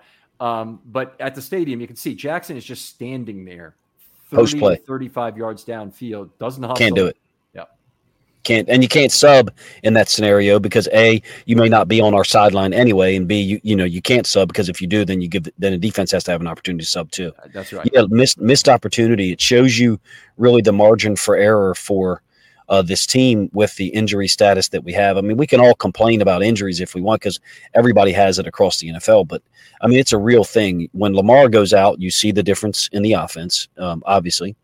And then when Hamilton goes out, you see the difference in the defense. So, so that you know, it's a great point. The larger point for me, you know, besides DeSean Jackson, you got you got to hustle and get back there. Period. Is the margin for error we as fans think we have is not realistic. You know, not right now with Stanley out, Lamar Lamar out, Bateman out. The margin for error is smaller. That's okay. That does that shouldn't frustrate us as much as it is. It's reality. It's reflective of life. Sometimes you um your margin for error in your job or your relationship or whatever is smaller than you think it is, and you need to tighten up your operations. That's what the Ravens need to do now. You're right, and and you know in some ways it it ought to really make them focus on what their goals are in terms of managing their injuries. Now, I'm talking about specifically because this is the, they're going to try and win every game, but in terms of of who they are actually willing to activate and take chances with, have them on the field, the players are going to decide some of that. You know, they ought to be looking at trying to win two ball games right now, and that means giving up a little bit in terms of their chance to to win the division to make sure they make the playoffs. And it is yeah. not a sure thing. If they lose these four divisional games, they are probably out and they will be an underdog in every one of those four. I I would guess. It makes it so. I forget what the quote is. It's like a, a it's it's such a dynamic that's crazy to predict because what if the Bengals win every game from here on out? Mm-hmm. Then they have no interest and no need to win the final game. Right. So so that becomes right now in our brains. Um, everything you said is accurate. First of all, right now in our brains, we're looking at oh, that's going to be a difficult game for us to win it either is going to be very difficult to win or it's going to be very simple to win you know? So but ha- but having said that like uh, the one thing i want to mention and you something you said spurred it on me on in my brain is the um, how big of a risk did you think it was with hamilton playing this week? And how concerned were you when he went down? And then how surprised were you when he came back and played so well late uh, in, in I was I was bothered by when I saw him limping off. I was I was concerned about that. He played almost almost every snap. There were only a couple snaps where they used a um, a dime with a slot corner where they put Ar'Darius Washington in, but otherwise, I believe he was in for every single nickel snap. Yes. So he's he uh, you know from from that perspective, I'm I'm he is so far and, and away the best option they have at slot corner right now. It's not even funny. Mm-hmm. And uh, the other four guys that they can bring in as a third corner all are, you know, would hurt the defense. So he's absolutely critical. And I'm actually very concerned about the teams that can put 10 on the field. And, you know, Buffalo, if you face them in the playoffs, for example, Cincinnati in that last week, they can put 10 on the field. They don't typically do it, but, you know, hey, they'll, they'll scheme for the Ravens and they might do it differently. Yeah, I call it the eleven, the eleven personnel glitch. You know, that's what it. That's what most of these teams are are are doing. The Bills and the Bengals primarily, or you know, Chiefs as well. But uh, did you did you think it was a a concern? Like for example, you brought it up. You know, trying to navigate which players to make active. You know, in order to win two games or maybe win three or whatever. Hamilton, looking back on it, we know the result. You know, he finished the game. Mm-hmm. I still think it was a risk to play him. It seemed like uh, based on the injury he had. Queen would be the one this week, right? That would be in the same situation. You know, Queen has a bruise. I think it's going to be more of a pain management issue for him. And I, am not a doctor. You know, I, am yeah. I, I don't play one on TV. Um, no, I mean from the the standpoint of you know which players to try to be active. Like, I think like the the risk of injury from a from a bruise, the risk of re-injury is not yeah. as serious. You know what I mean? Ligament issues. Yeah, yeah. As, as, with ligament issues, so like a sprain or something, not bringing in the Lamar issue. So I thought it was funny how they the the team apparently put a uh, put some kind of award in Queen's locker because yeah. he was a great actor. That was hilarious. So I think I, I think you know he says Harbaugh says he's going to be fine. He's not usually that definitive, but um, I really do believe Queen will be playing this next week. And yeah. Uh, you know, given what the defense has to do, I mean, this is the 1965 Colts again. they have got Tom Matte in there playing quarterback who was exciting to watch and was, uh, you know, I've, I've, my experience with it is with the 1965 Colts highlight film. So I'm seeing the best of Tom Matte at quarterback. Oh, come on, man! That just a highlight film. You didn't watch him live. and I am, I am, uh, was two at the time, so I would, I would have missed that season, unfortunately.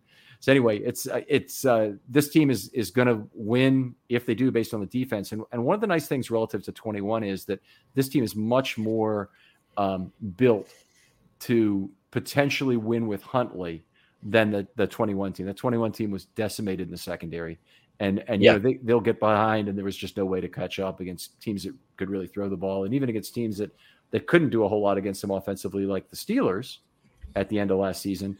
They still you know really struggled to to uh, put it together, and it was a lot of credit to Huntley on how close he kept those games.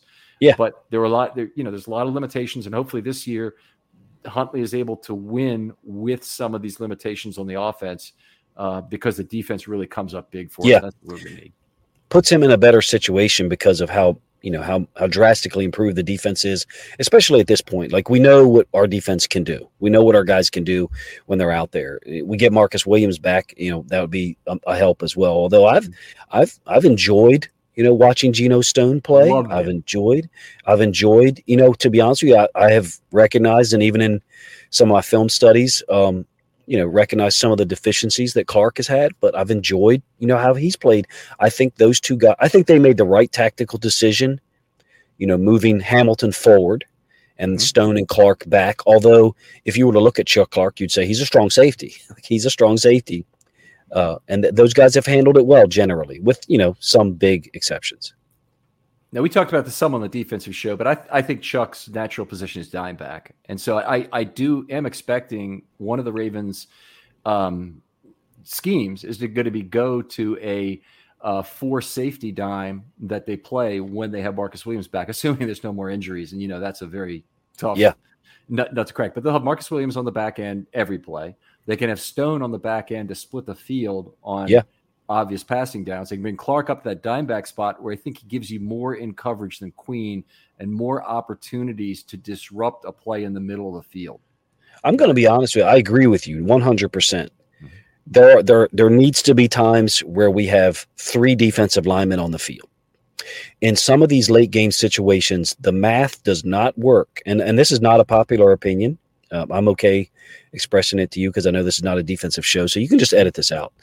um, we don't the math, the math does not work for us to be rushing. Let's let's do it this way: fourth and eight against the Jags, and they complete the pass over the top of Marcus Peters. Number one, we play a dumb coverage adjustment. We're trying to trick Trevor Lawrence and Geno Stone is not in, put in position to succeed. But number two, it's fourth and eight. A sack doesn't win the game. An incomplete pass does. A sack, you know, clearly does win the game, but we don't need to be so hungry for a sack to win the game. An incomplete pass wins the game. There's so many times where we are hungry for a sack in these third and long situations or these fourth down situations where one incomplete pass wins the game. I feel like there's more incomplete passes in an NFL game than there are sacks. I might be way wrong. You're the stats guy. Tell me if I'm wrong. No, you're, but, you're, you're not wrong. But but you know, pressure creates incomplete passes too. So of course, of course it does. But like uh, there are such there has to be a line at some point whereby which you know we can create pressure with three guys. You know, we used to have a guy here named Rex Ryan that was crazy enough to blitz two or sometimes three guys off the same edge all quarterbacks are right-handed. We can blitz you from the defense is left, the offense is right, make you roll out to the left, which you identified earlier in our first show is like death for a right-handed quarterback. Well, we haven't done those things once in any of those situations. I am I am confident in our defense. I am not confident in our attempts to be cute in some of these late game situations and try to fool people instead of just executing. I'll just bring back one thing from the defensive show that came up. A lot of very extreme packages this week. And we saw the first two instances this year of what I call the race car formation, which is a mm-hmm. four outside linebacker set. And a lot of people talk NASCAR, you know, in terms of formation, and it's really what I would call a rush dime or a rush nickel look, where they put three outside linebackers on the field and bump one of them inside. Mm-hmm. The Ravens using four is very much a Martindale era uh, relic being brought back, and now having you know Ojabo as potentially a fifth offensive uh, outside linebacker who can be activated. I, I predict the Ravens are going to go to that, and and in this first game back with it, they got run left minus one and sack minus five on the two plays they did it. I'd so like I to think, see it. Yeah, there's. I think we'll see a lot more four outside linebacker. The other thing that the Ravens are really built to do is play 32 dime. If you yeah. don't want, if you don't want Queen or and and uh, Roquan off the field, I understand that have Queen be a roaming guy along the line of scrimmage because you're usually going to rush him anyway. Exactly. And, exactly. and and leave Roquan in the game to handle some good downhill tackling. Put Chuck Clark in there at dime back, and you can still have Hamilton Hamilton slot right. corner. Yeah. There's nothing wrong with your second level guys being Clark, Smith, Hamilton at all and and Queen. That's why I was talking about earlier. There's nothing wrong with having th- it's exactly the same thing I said except, you know, you didn't say defensive lineman, you just said 3-2. The as far as the four outside linebackers, as one is as long as one of those is Ojabo, I think you're in a great situation. Excuse me.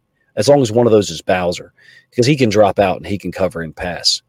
You know, I, I feel like we're, we're going to be, when we're healthy defensively, we can still win games. It wouldn't surprise me if we can figure out a way to win three games here, even with Huntley. It wouldn't surprise me, but it also wouldn't surprise me if we only win one. Well, if they win one in the division, they've still got a chance, and uh, and uh, in particular, they've still even got a chance to win the division, even if they only win one game uh, in the division and, and Yeah. beat Atlanta. But if they win one game in the division, then and that you know Cincinnati would have to lose two, but you're probably one of the games might be to Baltimore, so you hope you could get there. Um, but even if they if they got to ten wins, they're likely to win a wild card. If Yeah. that's if that's at the worst. So uh, I don't see the Chargers, for example, recovering to to go ten and seven at this point. Let's talk MVPs now for this game because we're, we're we're kind of way over time here. But I, want to get your three, two, one on offensive MVPs. You want to start us off? Offensive end with Tyler Huntley, Okay, so is he is he your number three guy? Your number one guy? number one. Okay, Number so- one. Uh, he's my number one guy too. You got you got. Let's go one, two, three. Then who's your number number two guy? We talked so much about Huntley. I don't think we need to do it again. Number two. Well, it's this is not a this is not reflective of the entire game, but the awareness of Drake to adapt on in the middle of that play, in the moment. Um, I said this in one of my videos. I think my reaction video. You talk about winning plays like in other sports, you know, Major League Baseball, in the big moments in the ninth inning, you've got the closer in the game for, at pitching you got presumably your best guy in that situation. In the NBA, it's your best player is taking the last shot. In our winning play, we had a backup quarterback and a third string running back who was cut. You know that t- that to me is a is is an outlier. You know, that's a very rare thing and just speaks to the the play that was made. So I'm going to say Kenyon Drake just because of that one play, and I know that's not going to be yours. No, that's that's cool, and that's that's a great point in terms of Drake. Obviously, a very dangerous pass, and Drake getting to that spot, uh, you know, where where basically there was an empty spot on the field is exactly what you'd hope for from a receiver adapting to that thing. And I think he just reacted to the throw as opposed to reacting to uh, tracking a football thrown to a spot that was that that was uh, uh, what he should expect to see. You, you understand the difference I'm saying between those two things, but but but it was a, it was a great play by Drake. I, I I loved the play by Drake. I hated the throw, frankly, by Huntley. I thought it was had a good chance to lose the game, but you know it's it's long three point shot. No, no, no. Yes, you know. hey, hey, th- we used to have a saying, uh, "Scared money don't make money." So Tyler Huntley was not scared, and and I so I'll say Drake, but I know there's probably a better choice there. So anyway, go ahead. I went with Mark Andrews. Now, he, he- you know, on the fi- he, he had only four receptions and fifty some yards, fifty three yards, I think, uh, receiving. But the big thing was that he drew two huge penalties on the final drive. Obviously, he dr- drew the helmet to helmet hit, and he knew just how to ask for it, not blatantly, just you know, pointed to his head, and you know, the flags came out. Uh, I think that he was going to get it anyway. But the other thing was on the pass interference play. He knew just try to react to Surtain Yeah. running him over. Uh, you know, there's no, no point in trying to hold your ground on that particular play. You're not going to catch the ball. Just let Surtain run you over and make it obvious. Yeah, And uh, uh, you know, he's he's such a big guy, it's almost like I wouldn't expect him Surtain with a running start to be able to knock him down. no, but uh, but uh, it was a good it was a good play. I thought Andrews, uh, you know, for the, for those two plays alone, uh, but also for some of the other contributions he made with some bigger plays earlier, getting very open in this game. Yeah. uh, was good. I thought he was open twice and didn't get the ball thrown to him. Well, that that play that we talked about with Drake, I think there is a window there um, in between the hashes to get him the football. Um, I think we're getting ready to see Andrews have a couple of big games like he did last year when Huntley, you know, took over. Of course, he had big games with Lamar early in the season last year too. So I like that pick. All right, I get. Is it me or you for third? You- third? you- you- it's always you first. Who's your third guy? I like Demarcus Robinson. Okay. I like Demarcus Robinson because he takes advantage of the opportunities he has. Uh, now, this is we're talking about this game specifically, but look, Demarcus Robinson should have three or maybe even four more touchdowns this year. I'm talking about if accurate throws were delivered on plays. He should have he should have had one against the Jets. He should have had one against the Saints, and I forget who the other. Well, the the last the game draw. last week. Yeah. yeah, the, the game against the Jags, right? Well, then I guess it's two, two. Then right, one he dropped one, and the one that was the overthrow on the first possession of the game. Demarcus Robinson, I'll take him this list. We Got the six catches, forty six yards, something like that. Yeah, that's a seven seven of eight recepted. So uh, I've got it in front of me here. Seven of eight for forty one. So not a great yards per target no. game, but but I agree. I mean, he's he's valuable, and and that's the way the offense is going to be run. There's going to be a lot of five and six yards per target guys the rest of this year, with Tyler Huntley a quarterback and with the left tackle situation being what it is. So they have to you know survive and adapt to some of those constraints. Spread the ball around to multiple guys. I even said that in my reaction video. Um, if you're looking at the stats, I thought we completed passes to eight guys. Uh, what are the rest? Nine. 9 mm-hmm. I mean, I think that's pretty unique. I don't think that's in line with what we have generally had, and I could be wrong there. That's definitely true. And they've they've been some games with Lamar where they've only gone to five or six guys the whole game, and there's been other games where they've they've scripted to have Lamar spread the ball out, and they've kind of been back and forth between those two uh, in some of the recent weeks. And uh, it's you know I think with Huntley, I, I think you're right. I think spreading the ball out is going to be more valuable and more useful in terms of using different guys to scheme up a quick throw in different places, yeah. not always have it go to Andrews or Likely or whoever. And I think it I think it also touches on or maybe, you know, delves into a discussion that I've had with people in real life, like in person. Like, is football art or science? It's both. And what I mean by that is like more guys touching the ball reminds me of the Golden State Warriors, like where the ball or the San Antonio Spurs is a better example, where the ball moves from one side of the court, one side of court to the other seamlessly. And by the time you reach the end of the game, a a a seventh best player for the Spurs has touched the ball 50 times versus the seventh best player for whatever team has only touched the ball 15 times. Is a guy like Kenyon Drake more likely to make a play on the in the last minute after he's touched the ball more often and been involved? I think there's something there. I think there's something there in terms of sharing the ball. Yeah, so the guy who's touched the ball less times is likely to be have more of a good opportunity at the football get less shade. No, no, no. I mean, I mean, when you've been involved, when you've been integrated, when you've when you've been a part of the the game and you've been utilized um, and given an opportunity, even if it's only two or three, you're more likely to um, be able to have a positive impact the later the game goes on because you've been involved. Okay, fair enough. I I can uh, I could see it that way too. Speculation, uh, you know, speculation. I could toss in my number three MVP guy here because I want to get to a couple of these mailbag questions. I'm going to give it to Ben Powers. I, I, had Powers and Linderbaum originally as being kind of equivalent to this, and then I remembered Linderbaum did get out of a pressure. Powers really outscored him by a grade level. It's it's appropriate to uh, recognize Powers for a game like this where things went well from a pass blocking perspective. They did not generally go well for the Ravens from a pass blocking perspective in this game, and and he really deserves some credit. Yeah, because that's an he's an, he's the outlier compared to our past production overall. No, great choice. I, I I'm tracking that. You know, I didn't pick a lineman. Usually, I would. My my third choice was going to be Roquan Smith, but I was trying to keep it, you know, offense related. Since I am an offensive guy, suddenly. but I, am afraid to say that Roquan Smith might be our top offensive player at some point the remainder of the season, based on how things look. He might he might be the the scoring threat we have on the field. So yeah, uh, fantastic okay, player couple Phil, I, I, just loved what he did in this last game. Couple mailbag questions. Got a got a quick one here from Andrew Konazeski who says, "Free Ben Cleveland." It's you're good to put comments or uh, uh, questions in here. I, we it's a great comment. Uh, I think we we've addressed it a little bit earlier that the coaches are seeing both Powers and Cleveland play. We know Powers is having a pretty good year here at, at left guard. I like everybody else. I want to see who Ben Cleveland is. You know, this I year. agree. But uh, but if there's not a place for him, there's not a place for him. So, um, first of all, it's cool, you know, that someone brings that up. You know, like use more words next time, though. Be descriptive. Like, what kind of outcome are you looking for here when you say free Ben Cleveland? Like, I get comments like that on my YouTube channel. It's like three words. I'm like, all right, I don't know whether I want to respond to my comments that only use three words. Um, you know, so be descri- be a little more descriptive next time. Look, they gave him a cameo last year, the last four games games of the season. I feel like they gave him an opportunity uh, one of the guys that played for us in high school and went on to play in college, he did an exhaustive study of of that and and found that Cleveland was a little bit better pass blocker than we would have assumed in those four games.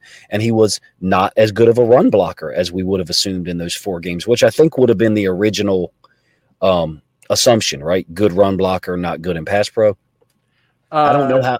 Uh, I, I, he had definitely some qualities coming out of Georgia that were very positive as a pass blocker, including processing being at a high level. So, yeah. so that that was something that I, that I liked about him specifically. But I also he's much better athlete than Bradley Bozeman was. So I figured he'd be a better puller, and he's not. He, he's you know he's, he's not. He's ponderous and has a lot of problems with his feet. Yeah, missed. We felt like it. We felt like some of the times in that in the, that four game stretch, not only did he miss, but he didn't get there. you know, he didn't he didn't even get there to miss. Uh, so in terms of the the question or the the comment, if if we've played twelve games this year, if there was a reason or some kind of um, positive outcome to be had by putting him on the field over Ben Powers, I think they would have done so. So I'm not sure. I'm not sure how how that happens at this point. Yeah, I, I mean, you know, I, I brought this up last year as being a possibility, and the tackle situation was atrocious, including at right tackle. But I think you know if you wanted to maximize the chance for Ben Cleveland getting on the field, and and there's a problem with Mekari that is real, I think Ben Cleveland might become your your next tackle option. Yeah, yeah. If, really think about that, and uh, it might could be Powers also, but but I think it could be Ben Cleveland. Well, because Cleveland's going to be active, right? Everybody so has to be active at this point. Yeah, but I mean, so so let's say Mekari. What I'm saying is Mekari is not active because of injury. Let's mm-hmm. say, then then essentially Cleveland becomes your Mekari. He's your guy who can replace Faalele. He's your guy who can replace Powers. I guess you know is what I was trying to say. So yeah, no, I mean, I look, I would love to see him get out there and play. He's 24 years old, maybe 23. I could be wrong, because um, I don't think he redshirted at Georgia, but I might be wrong there. Uh, so it's not like he's young, but this is his, you know, he's completing his second year. Trajectory wise, there's no reason why he couldn't play more, you know, next year. I just don't think this is his year. It doesn't look like it anyway. Right. 24 years, 104 days right now for, okay. for Cleveland. So he's certainly at a point where he needs to get more live fire for the Ravens to figure out who he was. It's too, it's too, you know, you don't want to wait till till year three. But then again, hey, the Ravens got a pretty damn good uh, interior offensive line. It's one of the real strengths of the team. Yeah, you, you, there's nobody to be replaced at this point. So it's a, a case of Cleveland, you know, doing the right things in practice, being there when the opportunity comes up, and in the NFL, it will come up due to injury whether that's you know whoever it might be, uh, will probably give Cleveland an opportunity, whether it's a tackle or guard. I think we all would, you know, whoever you said was Andrew. I think we all would like to see him get an opportunity. We would. Yeah. It appears as if, and and even your grading, uh, you know, confirms it that Ben Powers is effective at at certain things. Now, you know, like, are there certain plays where uh, Ben Powers sticks out like a sore thumb? Yeah, that that touchdown run by Tyler Huntley you know, it looks bad. He gets driven in the backfield. That happens to every one of our. It happened to Tyler Linderbaum in Week One. He, you know, he got you know driven in the backfield by Quinnen Williams, who you know has dominated everybody this year. So it's not surprising that maybe once a game there's a situation where an offensive lineman looks bad. They're going against great athletes. I wish Cleveland would get an opportunity. It doesn't look like it's going to be this year. Yeah. Coach, I want to get you on this question because it's from Will Brown. I think it's a great one and it's right up your alley. Uh, and and also I put the, the thing out saying, hey, please use hashtag film study mailbag eight hours ago, and he responded within about a minute with this. Here's his question is what is the disconnect in the Ravens' ability to consistently and effectively involve slash scheme open the wide receivers on this offense? Is it scheme? Is it play calling? Is it a lack of talent at wide receiver? The injury to Bateman didn't help, but this problem was here before. Yeah, I would say, in my opinion, the least important factor there is talent at wide receiver. I am not one of those people that um, just throws a blanket statement out there and says it's a wide receiver problem. I'm just not. I think that you can scheme people open. You can find ways. How do you do that? Well, you you know the coverage, and then you understand how to exploit that coverage through formation, motion, movement, whatever it is. Now, do we know the coverage? Yes, we do there's no way we can't know the coverage. And when I say we, I mean the Ravens offense. We have um, we have all the data. I'm sure. I've never seen it, obviously, but we have all the data. And usually the data looks like this. A particular defensive coordinator plays this coverage from the negative 35 to the negative 48, you know, something like that. And you can line up in this formation on the right hash and know what coverage you're going to get. It is that predictable at times. Now you'll get some variation. You know, you'll get you know certain guys, but like a guy like uh, what's the D coordinator at the Bills? Oh, old, school, uh, old school guy. No, it's not David. Leslie Frazier. Leslie yes. Frazier. That guy's going to play certain coverages in certain parts of the field. So if we can't take advantage of it, that is scheme slash preparation. What was the second part of his question, which was an awesome question, by the way? So it, it was: is it is it scheme? Is it play calling, or is it talent at wide receiver? So yeah, I'm I'm not even going to address talent at wide receiver. I've seen the Chiefs, I've seen other teams um, integrate guys that just showed up and and been fine. Go ahead, Ken. Well, one of the things we mentioned from a scheme perspective was: do the Ravens do enough to make it difficult on the opposing defensive coordinator by having, for instance, say Likely in a game instead of Ricard at an appropriate time, so that you you you're you're showing two tight ends but you're also not telling them exactly how they're going to line up. Or, you know, the other thing with Duvernay potentially taking some snaps in the backfield, does that create another wrinkle for your offense? So I look at scheme as being, yeah, it's it's not only the play call, it's also how you're how you're employing your personnel, how you're deploying them, yeah. and and what challenges that creates for the opposing defensive coordinator. I would say, like to answer Will's question, you know, or at least you know, move toward answering it. I would say more of it is scheme slash personnel. And he, I think he also said play calling. You know, play calling to me would be like the top of the triangle of of any breakdown. You know, any breakdown to me is play calling. The really brilliant guys have their plays built in for certain situations. And then you as a defense have to prepare for him. Well, what's the complaint about Roman? Because I think Will did a great job of forming this question. It didn't seem like he was overly focused on Greg Roman with this question because it, it is an entire offensive staff. Now, you do have data from the Bills, the 49ers, and the, the Ravens now about Greg Roman that's kind of overriding, you know, like the play clock issue. That, that's, a, that's a Greg Roman issue. I think that's obvious. But there's an entire offensive staff of guys there. It's not just Greg Roman, you know, when the offense fails. But to get back to his question, play calling to me is always, always the main part of it and and with scheme you know it's related i think we're too predictable sometimes for real i don't think we do a good job of coming up with original plays to exploit uh, specific defenses i see the same plays pretty much every week from the same formations. And i feel confident that i can predict them pre-snap seeing the whole formation. Can nfl defenders do so? Yes. Look at Foye Oluokun making 18 tackles for the Jags, and look at both inside linebackers for the Broncos this past week making 17 tackles apiece. To me, when inside linebackers are at every play, at every play, that tells you that they have a pretty good pre-snap indicator of where that play is going to go. I'm not sure I answered Will's question, or if you want to add good. on there. I, I, I think I would agree with what you said. I want to actually lead into another question, which has almost all of that that you just covered very well, and then a little bit additional.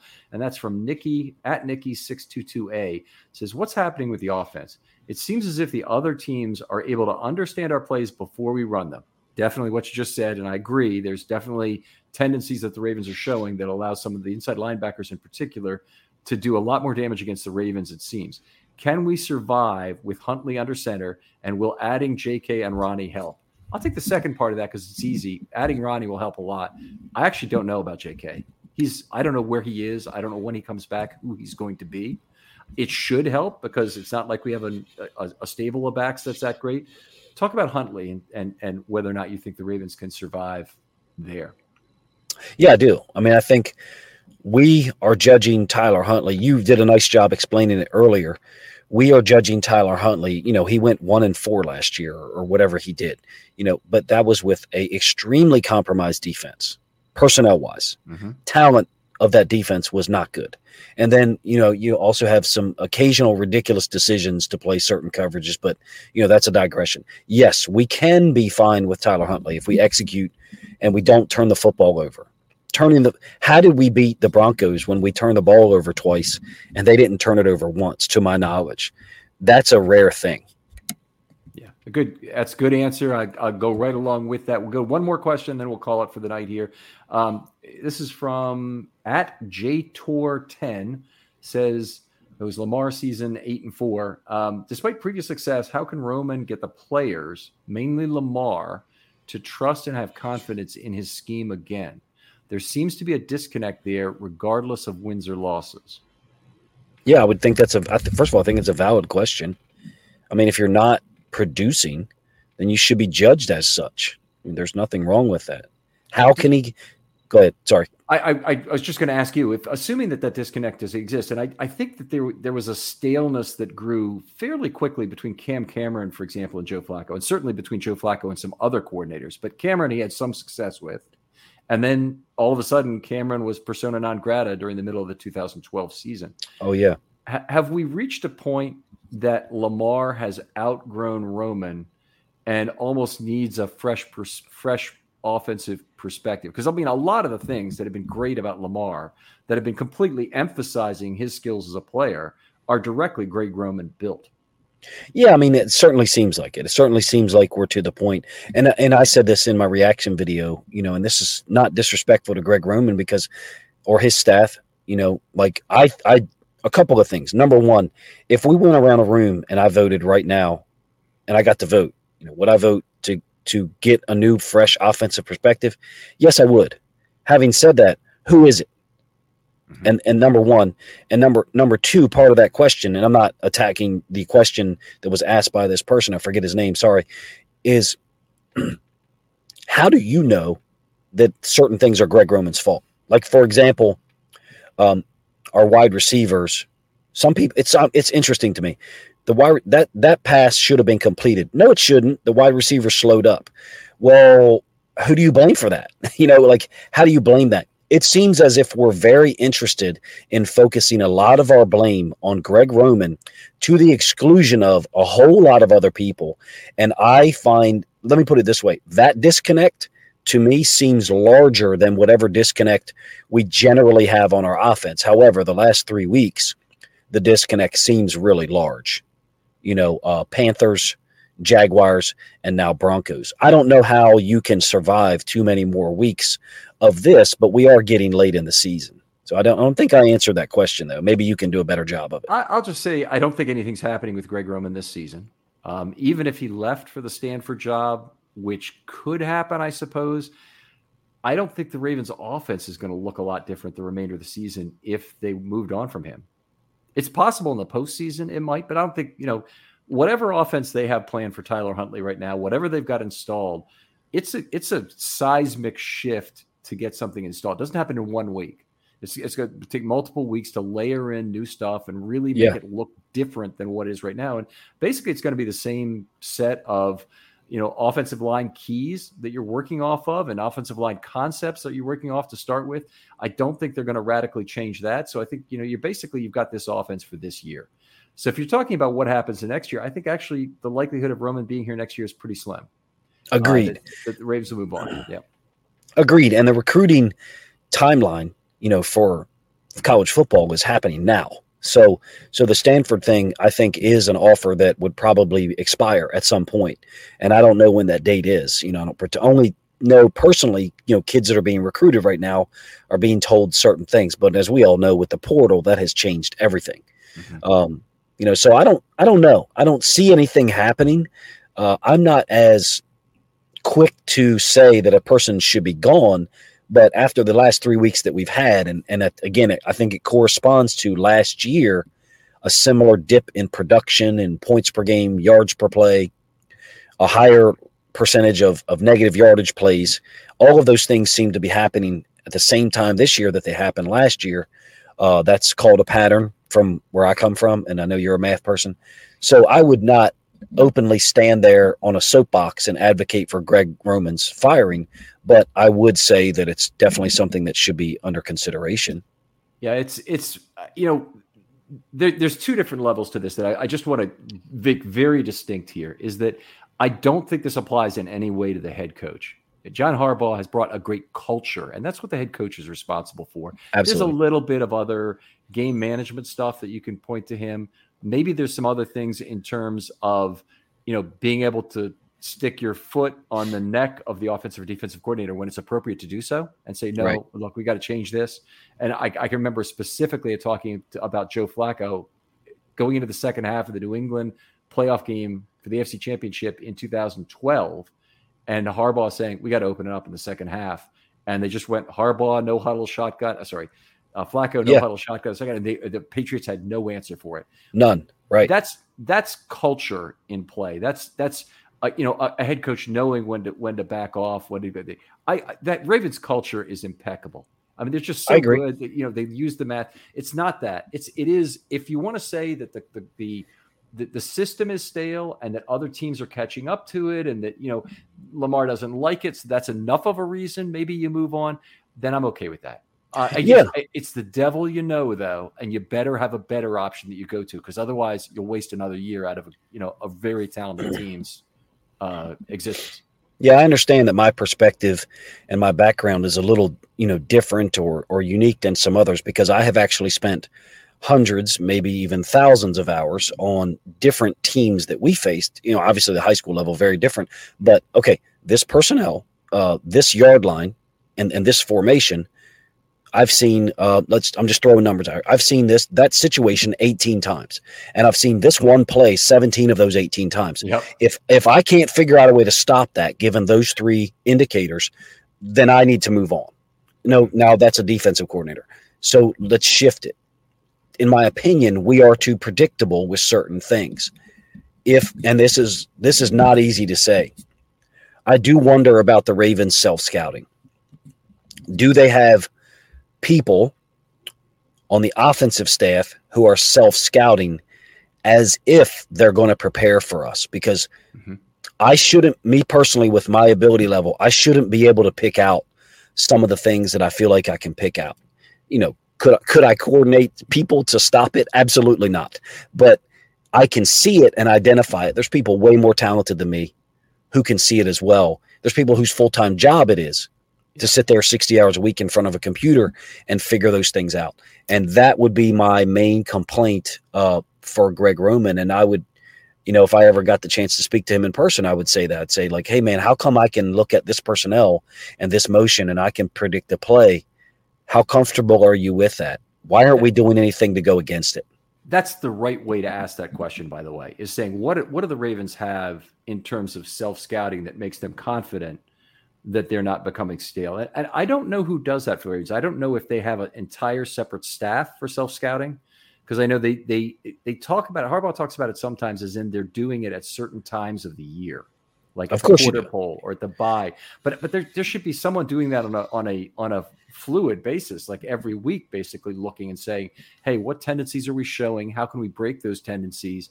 How can we create some things? And ideally, it's an independent consultant type or a, or a, person who doesn't have offensive or defensive responsibilities that's that that hasn't seen it from the defense playing the offense on the in the practice field or from the offense uh, offensive side of the ball with an investment in terms of some of play concepts staying around.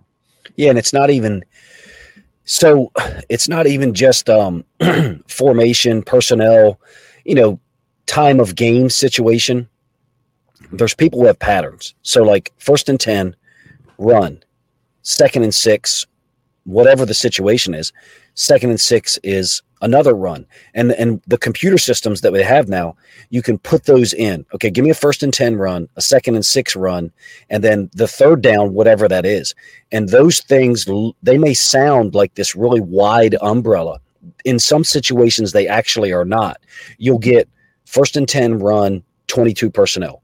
Second and six run 21 personnel. So now you've got a pattern now you've got a pattern developing. I'm only giving you two parts to it. The third part may be some other piece, and the computer would spit back to you. Here they are.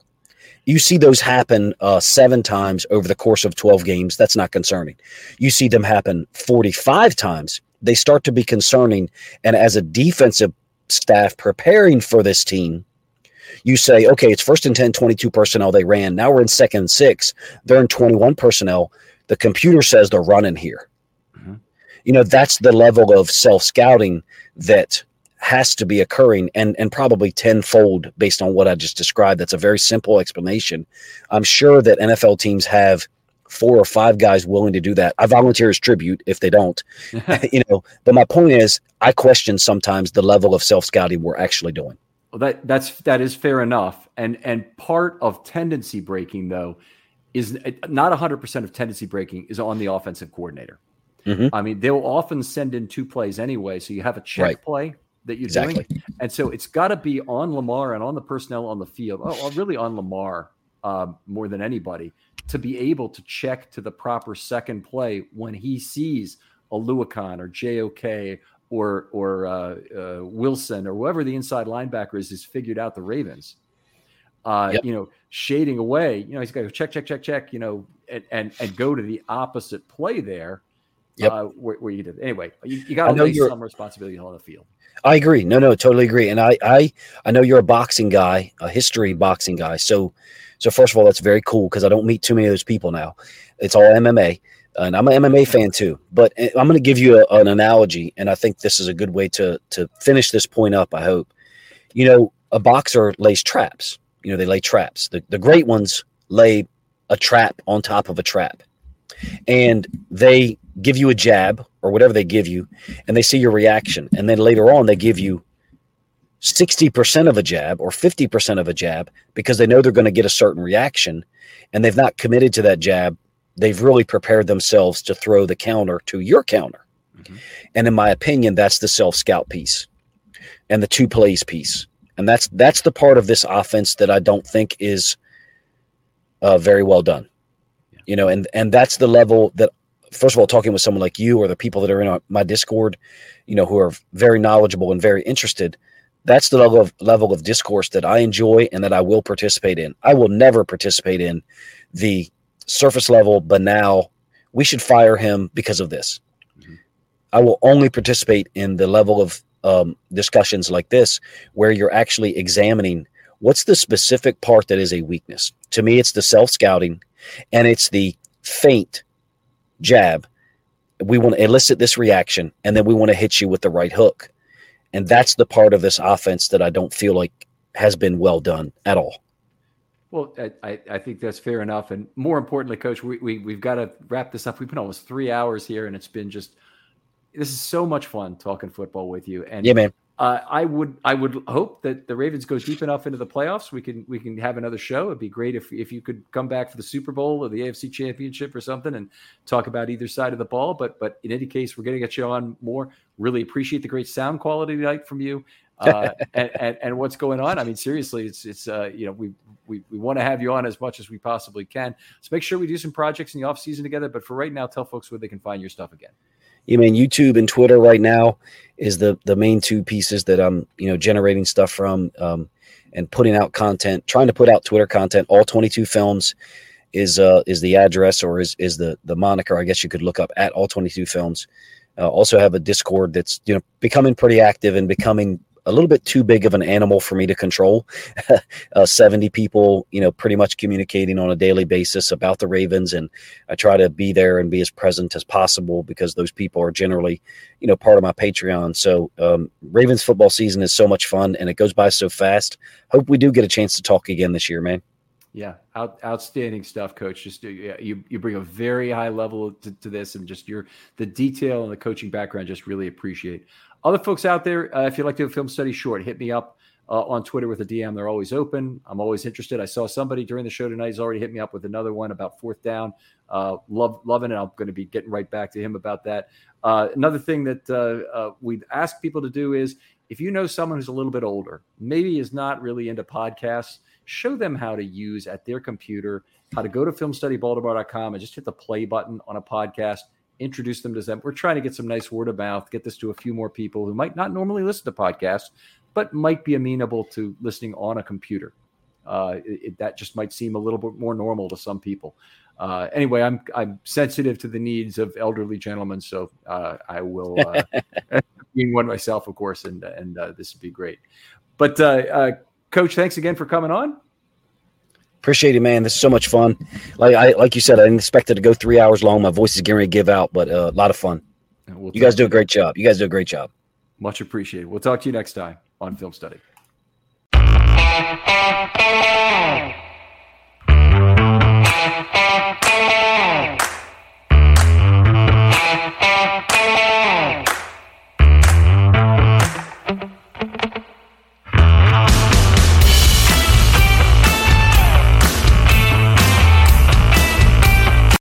For the ones who work hard to ensure their crew can always go the extra mile, and the ones who get in early so everyone can go home on time, there's Grainger, offering professional grade supplies backed by product experts so you can quickly and easily find what you need.